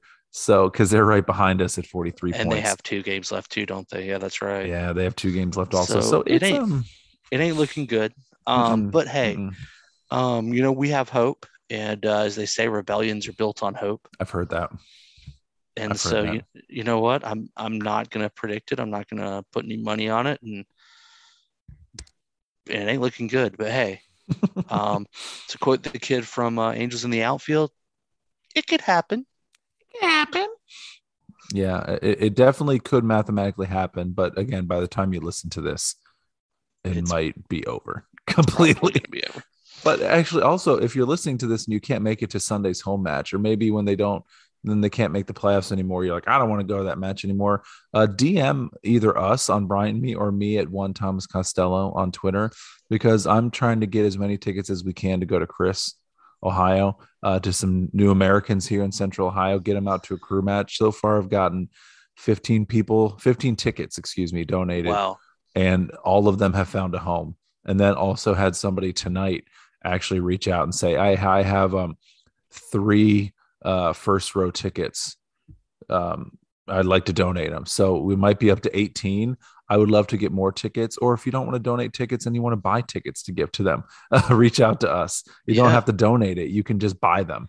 Um, and yeah, I, uh, it's just a small, small thing to get people out of the match. I'm not doing anything except for sharing an email and posting on Twitter. But we're gonna get some people out, and like Jeremy Holland, who's been on the show a couple times, said like in an email to me today, like everyone is super excited who got tickets, and they're like pumped to be able to go. So they don't care about the playoff hunt. They want to go to a, soccer match in their home city, in their new home city, because a lot of these people have moved here from God all corners of the world, and now they're Yeah. here and um, we want them to feel like they're at home. So if you want to give or buy tickets, um, do so and then message us, and we'll get you the email so you can transfer those tickets over to Chris. I mean, that is I, I you hadn't I, I hadn't heard about that. That is absolutely phenomenal. Yeah, it's it's it's so cool like just to see the community like come together and do something like that. Like it's such a it's a small thing. Like I mean, these are probably for the most part people that probably weren't going to go to the game anyway. Yeah, you know, they're out of the play. They're probably out of the playoffs, and and you know why bother? But to give Mm. it to somebody who, um, to some folks, I think who will really get something fun out of it, make them feel welcome, give them a. Um, some of those folks have left some really tough situations and are still, um, in some you know some some tough situations here. It's not an easy thing to be you know new um, in a brand new country that you you know don't know you may not know that there may be language barriers there may be all kinds of other things going on so to do that for somebody is is absolutely that's that's amazing to hear hopefully if anybody else has those please definitely um, you know reach out to us and uh, and let us know because yeah that's that's so awesome to hear Yeah. So uh, keep those going, folks. Keep those going. Um, let's keep the show going, which is what nobody is asking for. nobody is requesting this. It's not helping anybody. It's actually hurting people. Uh, I'm sure. But um, Brian, we had some um, we had some folks reach out to us on our Ask Bam segment. Now, last week, full disclosure, it was all my fault. We were ready to record. We did all the stuff across the socials, and I just full disclosure had a really rough mental health evening, mental health day. I was done working. I worked like 10 to 11 hours that day. Uh, we did dinner and I was just like, something set me off, something stupid and, in hindsight, but I was just so like, I was in such a bad mood. And as a trainer, I kind of have to put on a performance throughout the day and I have to be, you know, okay, everybody, let's do this and have to be super happy about everything. Um, and I just got so angry that I was like, I can't, I can't do it. I can't. I, I, this podcast is something I don't want to fake. I don't want to be fake happy yeah. on here. And I just texted you, God, minutes before we were supposed to record, and I'm like, I'm pissed off. I'm not recording tonight, and that was it. And that was pretty much all that it was. Um, so everything that you folks shared, we're gonna get to a couple of those. Um, some of them are Halloween specific, so we're not going to get into those. Uh, but we had some other questions from folks that we'd like to share. And also, if you message us on Instagram, um, we're not on it. I a couple days after that uh, rough night, I pretty much like closed out my. I deleted the social media apps from my my phone. Um, so yeah, and I know Brian, you've already done that. You've already cut down a lot. Um, so the only times I really get on, I get on like once a day, and I don't get on uh, Instagram. I'll get on Twitter for a little bit at night. But um, if you message us on Instagram, we haven't seen it and we don't know what's happening. So yeah, let's get into these ask Bams though, shall we? Let's do it. yeah, let's do it. Um, if you have mental health problems or concerns or, or problems too, you should talk to somebody. Um, if you don't want to talk to a professional, which you probably should, which I probably should, um, talking to a friend and talking to somebody who cares about you is also good. Um, so that's my little PSA right there. Absolutely, no, couldn't have couldn't have said it better. Um, I I definitely speak to someone professionally. Mm-hmm. Um, as a matter of fact, I have one on I have a meeting on Friday with her, and I'm looking forward to it. Um, and I can tell you, it definitely makes a difference. Yeah, and also there's been a, a feeling of not being on social media. That is also really nice. It's well, a very nice feeling when you don't have that there um, which I, I, do miss, you know, interacting with folks and in the BAM fam and all that. So I still will try to get on like once a day, and especially with the, you know, like writing and trying to get tickets for folks. Like I, I still will get on here a little bit, but not nearly as much as I was. It was a problem before, so I'm nice to. I, mean, I feel nice to not be doing it uh, nearly as much. So if we're sporadic, that's why. That's hey, why. Take um, care. You you you got to do what you can to take care of yourself first and foremost. Like, yeah, it's a big deal for sure. Um, so let's go ahead and get into this here. Uh, the this here ask Bam. We had some questions for folks. Um, we had some uh, things we always ask every week. We're like, hey, tell us some things. Tell us what's going on in your life, and we can fix your lives because we're obviously have it all together and we want to um, clearly make sure that you are all also having it all together. Um, so we ask you some questions. You bring up soccer related things. We had people bring up the Gotham and Red Stars match. We've talked about that a lot. We um, also had some questions about non soccer things this time around. And one of them, uh, we had two pretty detailed questions that I think we're going to spend most of the time on tonight. And that is our favorite episodes of two groundbreaking television shows. Mm. Um, so Bryant, which one do you what do you what do you want to start with first? Do you want to do BMW or uh, or the American Office? Let's uh let's start with BMW. So you are um I know for a while there I haven't mm. haven't seen it in a while. There was a uh you had a Boy Meets World pod going. Where's yeah, I feel bad. Like Andrew um, he's a really busy guy, and so his kid is in band, and that involves football games, and that involves a ton of practices, and the kid doesn't drive. So it's been um, the school year is tough. We're going to kind of see what happens after the holidays and see if maybe we can bring it back. But right now, it's been kind of put on put on hold. So we were asked um, to name our three favorite Boy Meets World episodes. Mm. Um, and I from Stickley, know, who's going to come help you move in a couple weeks. That's that. That is who asked the question. Yeah. So, um, what when you were thinking about your favorite Boy Meets World episodes? Again, a, a show I think that was like very pivotal in in our lives, like growing up, and also just I think something that we both like gotten a lot of enjoyment of over the years. What uh, what would you say your three favorite episodes are? Well, Halloween was just um a few days ago. The Halloween episode's in the top three. Uh, I would put a Halloween episode at number three. Where you're referring to the one where they're they're trapped in the school. Yeah, and uh, Jennifer Love Hewitt's in it. um, because that's when I I know what she did last summer was really huge, and she was in the in the show. she show. had like the brief cameo. You know, she was dating Will Friedle at the time. she was. I did not know that. Yeah, Huh. she was she was dating Will Friedle at the time, who obviously played Eric. Um, and yeah, she has that brief cameo in that episode. That's that's that also uh, spoiler alert also made my list um because that Okay. is that's a goat episode and then the twist end where it's sean Yeah. uh is the killer is just chef's kiss If we get to that far in the show on a podcast, you'll get a producer's credit for that uh, Jennifer Love Hewitt, Will Friedle dating thing. Um, you're definitely getting a credit. Um, uh, second episode, second favorite episode is um, the one where they find the or the the kids protest the testing. They protest the test where they're going to be like no we're not going to take the test. And they're like sean falls in with a bad crowd and stuff. And at the end of the episode every time it gets me every single time these kids are there like vandalizing the school i'm even getting choked up now talking about it and then Feeney like scares him off with this like police siren or something like that. But it's just like a, a sound, you know, like a, a horn or something like that.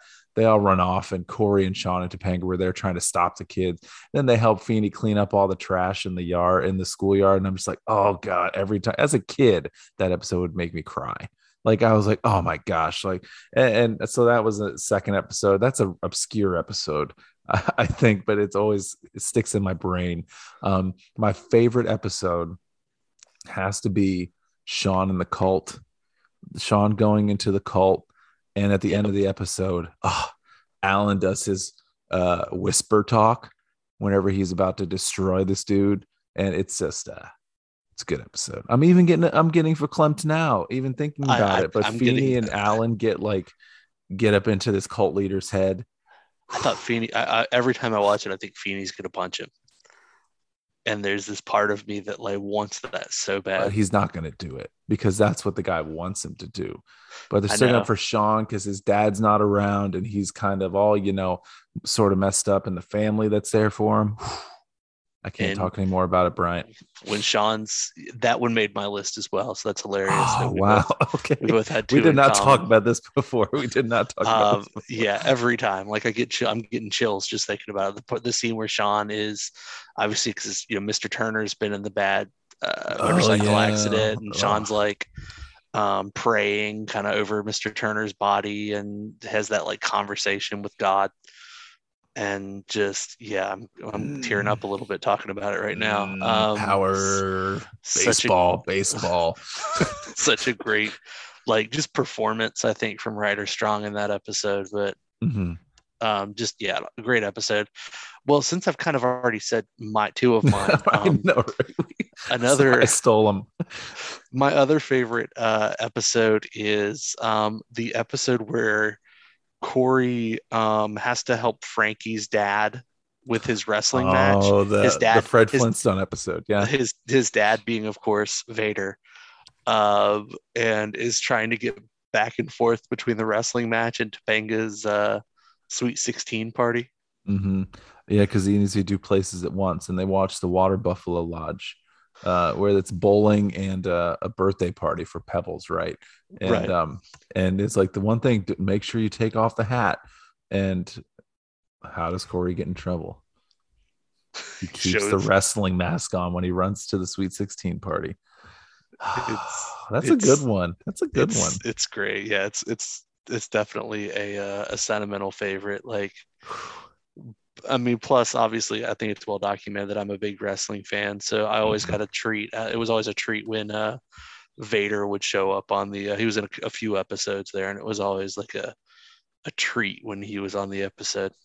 like when Frankie's mom was behind Vader in the principal's office because she's this small woman and Vader's like gigantic.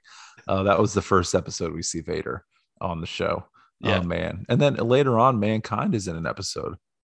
He is. That's right. Mankind is in an episode. So they they have some wrestling connections uh, throughout Boy Meets World. Um, yeah, that's that's awesome. Okay, that's I I need to watch Boy Meets World now. I haven't watched it since Andrew and I kind of put the podcast on an informal hiatus. Um, I need to go back and just watch it to watch it. Um, question for you, real quick, on Boy Meets World. Just get your opinion. Um, which is the best theme song? Uh, um, I kind of miss theme songs that have words in them, so I'm gonna Okay. pick the second one.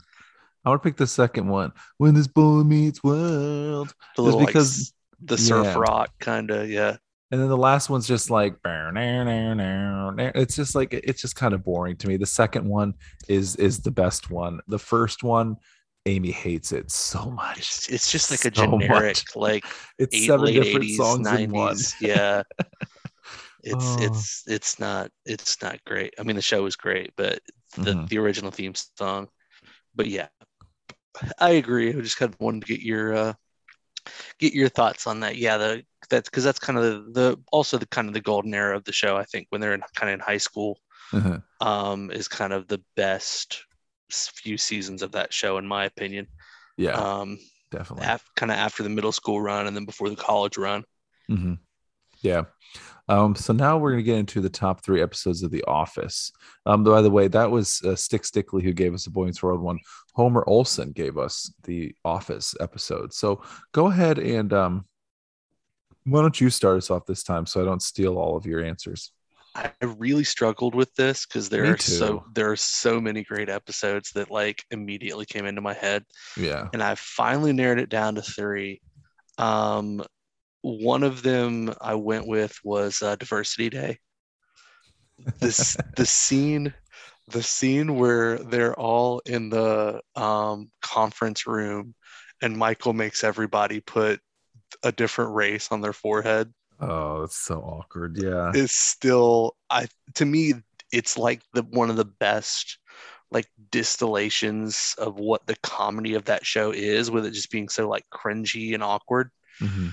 And it's just it's so awkward but it's so funny um you know That's a good one. if i if i had to buy into a stereotype that's that's totally not true i would say you're not a very good driver Oh, my God, I'm am I a woman. Like- oh, it's just so awful. It's so awful. That was yeah, that that first second that was the first season. That was a Yes. yeah, that was a, a real cringy season. It got a little less cringy as years went on, but that was cringe. Um, another one of my favorites, and it one one of the reasons it's one of my favorites is because it's it's one of its central characters is one of my favorite characters, that being Creed. Um, Mm, I love I love Creed, um, and it is the quality control episode where they get the um, where they where somebody from the paper factory is disgruntled and puts an offensive uh, watermark on all the paper that goes through. yeah, God. And then they bring the the oldest customer into the to do a press conference.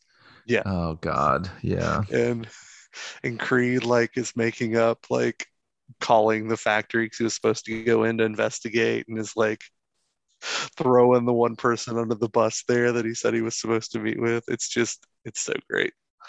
Um, and then I That's good think. The other one, and it's it's it's an obvious one. I think it's most people's favorite, but you got to go to the dinner party. Oh Like- yeah, Jan and Michael Scott. Oh my God, the two of them together. the, Just co- the comedy is just amazing. the cringe in that is just it's it's so hard to watch like it's a it's a 30 minute train wreck that you like can't look away from like it's just Yeah, I like that. No, that's a good one. That's a good one too. Okay, um, my three are all different. See, nice Office doesn't have like you can pinpoint, you know, Michael and Holly getting engaged. That was a cool moment. Um, Michael, you know, moving. That was a sad moment. Um, that episode was kind of tough, but it wasn't like an overly emotional. I mean, a sad emotional type show. So it, it was mostly just you know really cringy comedy, and you have Steve Carell, so it's going to be a funny show, right? Um, my three favorite episodes. Oh my gosh, I did. I just completely blank. No, first one is the basketball episode. yes The basketball episode in the first season is fantastic. Um, and it just it, it goes into the same sort of really cringy, horrible things that people say. Uh, that Michael Scott says, like in Stanley, stanley and Stanley is like the best. And he he mentions, oh, Stanley's gonna play and stuff, and he says something that Stanley's like, what? And he just picks him because, oh, he's he's black guy in the office, so it's we're gonna be good. And then Kevin wants to play, and he's like, no. And Phyllis wants to play, and he's like, no. And then the scene where they're all shooting paper into the baskets, they're all shooting into the baskets after they're not picked, and everybody's making it, and Stanley just tosses it and he doesn't make it. That's great.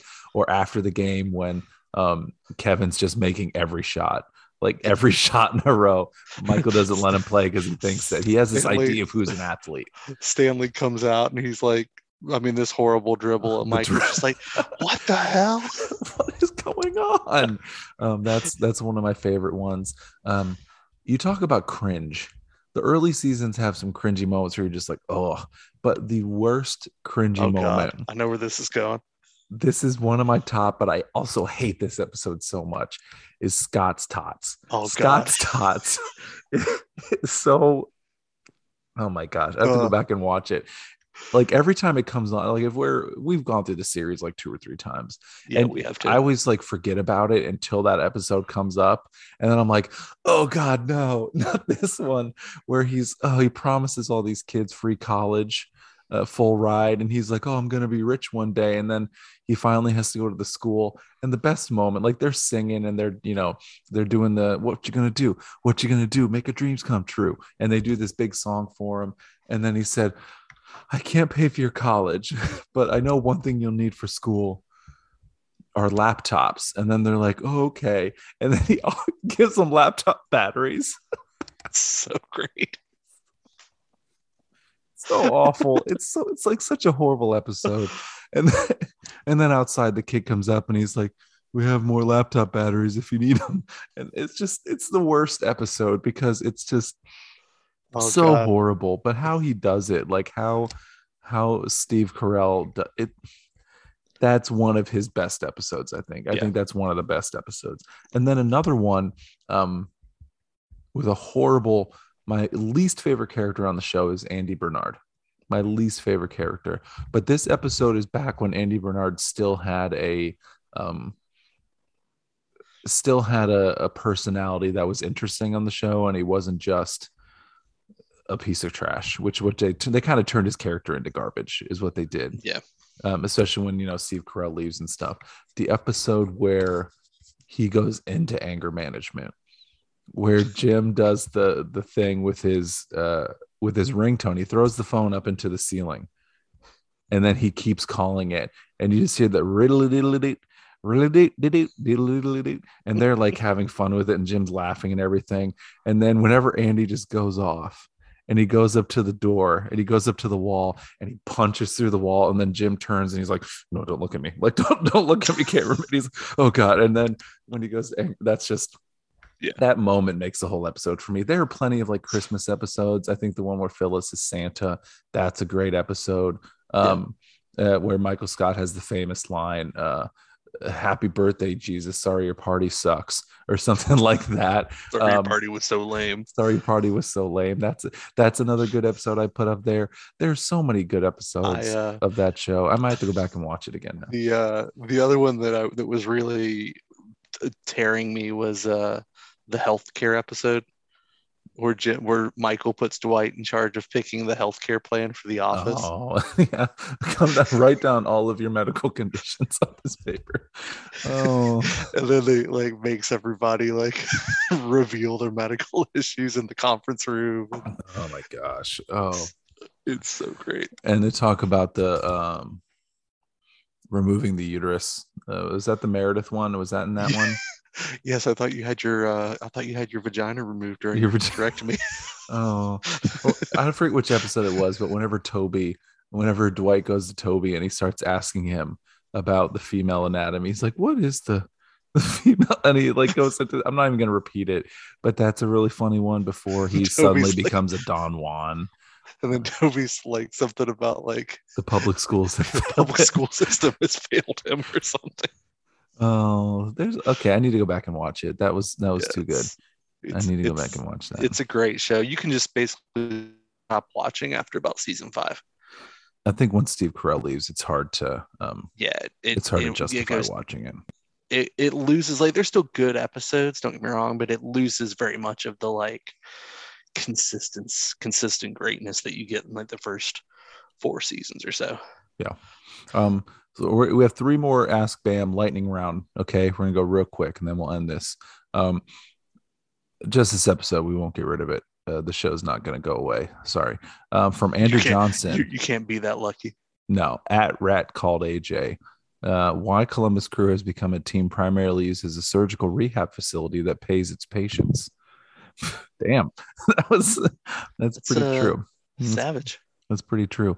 Um, Matt Morris, 220, our pal Matt Morris from over there in Dayton, Dayton Flyers. I don't know why I sounded like that. Um, how much wood could a woodchuck chuck if the crew make MLS Cup again?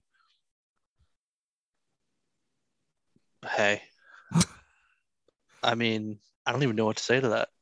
Neither other do than, I. Other than something really offensive that I'm not going to say. Perfect. Uh, um, ben Stickney has another one. This is not about favorite episodes.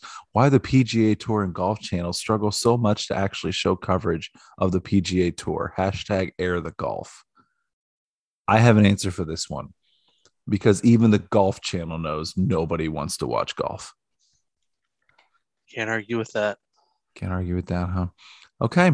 Um, that was it for the SBAM. Oh, we also had a more recent one. Excuse me. We did have our pal Tanya tonight coming here about why do kids say the most embarrassing things.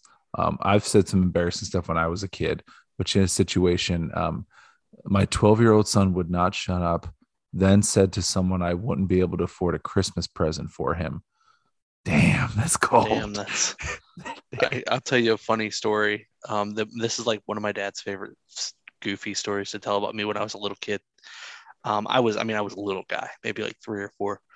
We're at like an IHOP or something, and you know, eating food, and then this like group of like bikers comes in, this like big like bunch of burly like you know the huge beards and the leather and a bunch of really tough looking guys.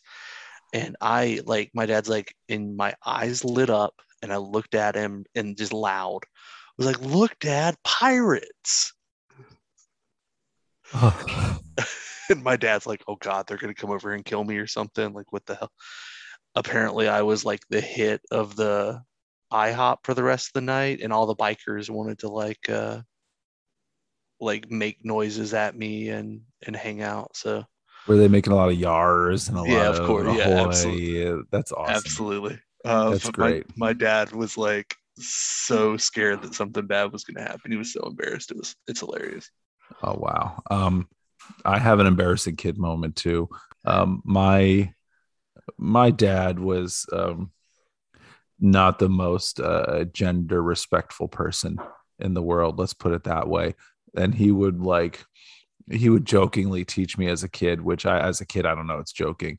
Teach you like to whistle, and he would say, "Oh, we're gonna go cruising for chicks and stuff." And I was a little kid, and he was just an oaf. And he um, so he taught me to whistle. When I was, I could whistle since I was a real little kid. Like to much to the dismay of my wife and my sister, who both hate whistling with a passion. I just randomly whistle. If you're around me, I'm probably whistled at some point, just because I, I genuinely just I, I don't think about it, and I'm happy, and I just whistle, and it just happens.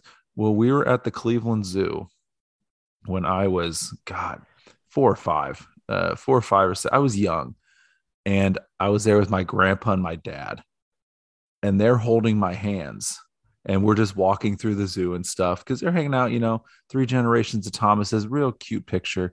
Um, and there's a woman a little bit ahead of us. And I I go at a very young, like I said, four, five, or six, I went, and she turned around and she's not looking at me. she's looking at the two guys next to me. And apparently my dad was like mortified um, so be careful what you say around your kids, uh, how you joke around your kids, because they will um, repeat it. I did not do it, you know, viciously. Maybe I can get, uh, can I get canceled for something I did at four years old? Um, but yes. Okay. Well, I'm canceled.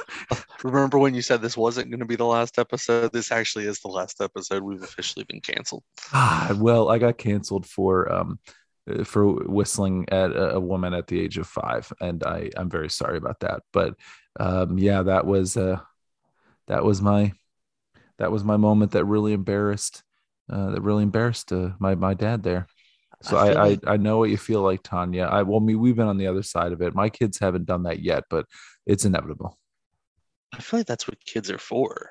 Like my dad used to say, like, you know, when he'd have us do chores around the house or something, like, this is why I had kids. But I think really, like, your kids are there to keep you humble. Humblers, yeah, they're humblers. Because, you know, kids, A, have most kids have no filter. Mhm, So, you know, they'll tell you, like, yeah, you look fat in that. mhm. Or, or they, you know, they'll do something in public to just embarrass the hell out of you. Like, that's, but the fun part is once you're old, you can embarrass the hell out of your kids in public and get them back. Yeah. I embarrass them enough now, I'm sure. They still laugh at the stuff I do. My oldest still laughs. Savannah will still laugh at me. My 10 year old rolls her eyes a lot. She's more like her mother. Um, well, I'm sure Amy does roll her eyes a lot at you just in general. oh no, for sure. No, that's that's definitely um, which reminds me of this part from 30 Rock where Liz Lemon rolls her eyes, but her eyes get stuck at the top because she rolls her eyes so much. I feel like that's Amy one day. She her eyes are gonna get stuck at the top. Um, I did I did listen to Werewolf Bar Mitzvah recently, so that uh that'll help with your 30 rock. oh yeah. Oh god. that's so Boys, boys becoming men, men becoming wolves. wolves. oh, that I'm going through that show again right now. That is a good like. I have That a, was really at its best. That rivals a lot of other comedies. Like that was really good when it was, you know, at its peak. I haven't seen it in so long. The only thing I can re- only I can only remember like a few little bits from it, and the, one of the bits is the um uh Jane Krakowski's character who can't say who's playing in a movie called The Rural Juror, Rural Juror, but can't say it. Well, she's saying it. Everyone pretends like they know what she's saying, but they're like, I have no idea what she's in. I have no idea what this movie And is. that's that's like uh, Alyssa. I just have that as a running. Anytime anyone has like Roger. difficulty pronounce, either of us have like difficulty pronouncing something, we just say like, "Oh yeah, like the Juror." the the Roger. Yeah, that oh gosh. That show's good. Yeah. Yeah. Oh man. And Alec Baldwin. Sorry, uh, that's all that stuff. We're not even gonna get into that. There's a lot of things happening with him. Hope He's he, oh good lord, yeah, he killed a guy. Yeah. Um, anyway. not Let's not a, not a good person, but he was great on that show. yeah, let, let's bring it, let's bring it home. So we thank you guys again for for listening to us and for uh, interacting with us on the on the social medias. As Thomas said, we're not on the social medias as often. Just you know, we're we're trying to take care of our mental health. Spend some more time doing uh, things we love. Not that we don't love interacting with you guys, but hey, doing things that are doing things that are good for our uh, our mental health and Mhm. for uh, our general well being. So I'll be at the crew match Sunday. If you're going to be there, um, send us a message or let us know. We'll hang. I'll be here there with Justin and Ryan Lanoy, my pal Ryan Leg uh, from Ryan and Me, the one episode spinoff of Bryant and Me. Um, so yeah, we're gonna. is that is that Ryan of the That Strange podcast? yeah, that strange podcast, Ryan. Yeah, we're gonna be there again on Sunday, finishing up the the season that was for the Columbus uh, Crew. new soccer fan Ryan Leg, who uh, Yeah. saw a crew a crew championship and a Chelsea championship in his first uh, first year as a soccer fan. I, I Mm. hate his guts. Um, but no, you know, so where where where I said all that to say, you know, just uh, just interact with us on on Twitter. Um, like We'll Thomas said, we're we're really not on Instagram near as much, but you know, we do have an Instagram. It's at Bryant Me. Um, we're at Bryant Me on Twitter as well. Um, you know, we both tweet from there on occasion. Thomas is also his personal account is one Thomas Costello on Twitter. I uh, I spend too much time on Instagram. You can follow me at Pickle Chip. I replace the eyes with ones. And uh, Thomas is at one Thomas Costello. Again, he's spending less time on there. I went to a comedy show. That was my last post. I went to see Matteo Lane, who opened for Fortune Feimster. I've not left more in a single night than I did seeing Fortune Feimster. So if you have um, the Netflix machine, uh, Sweet and Salty is her uh, comedy special. Oh my gosh, she had a whole new set that I saw live, but oh my gosh, it was I was crying. I was crying. Never watched her. I'll have to check that out. Um, it was the Um, the funny, the most I've laughed in a single night in my entire life. I laughed the entire opener the whole time. And it wasn't like I was laughing because other people, there were parts that I was laughing at that other people were like, eh. and I was, I thought the stupidest stuff was funny. Maybe because I was out without kids. Maybe I was just on that high of not having any responsibility. But damn, Fortune Feimster and Matteo Lane killed it. You need to go and search them out however you can. It's, it's, it's, it'll make your night. I promise you. Good to know. Yeah. So, um, as we said earlier, too, if you have extra tickets or if you want to buy tickets mm, or whatever yeah. the case may be for the game on sat on Sunday uh, that you want to donate to CRIS, uh, reach out to Thomas um, at his uh, one Thomas Costello or the Bryant Me account on Twitter. Um, and we will make sure that those get to uh, Jeremy and the good folks over at CRIS to uh, oh, give the new Americans up, in our Ryan. community. We're almost Sorry, done. Had, Don't fall asleep yet. Had a little yawn there. Yeah, so we can uh, get those uh, new members of our community a nice, uh, nice day out. Yeah. So, uh, on that note, guys, please take care of yourselves. Take care of your mental health. Um, please do some research on a lot of the groups out there that are uh, unionized and striking right now. Mm-hmm. If you have any any way to uh, to help those folks out, please look them up and please do so. We've got to support uh, working people that are uh, fighting for you know better conditions, better pay, um, and a more more equitable treatment in the workplace. And please have a great week. Let's go Red Stars. Yeah, let's fucking go. Sorry, Gotham, that you have to be destroyed. And Carli Lloyd, uh, congratulations on your career, but it ends Sunday. Mm, savage. Bye. Adios.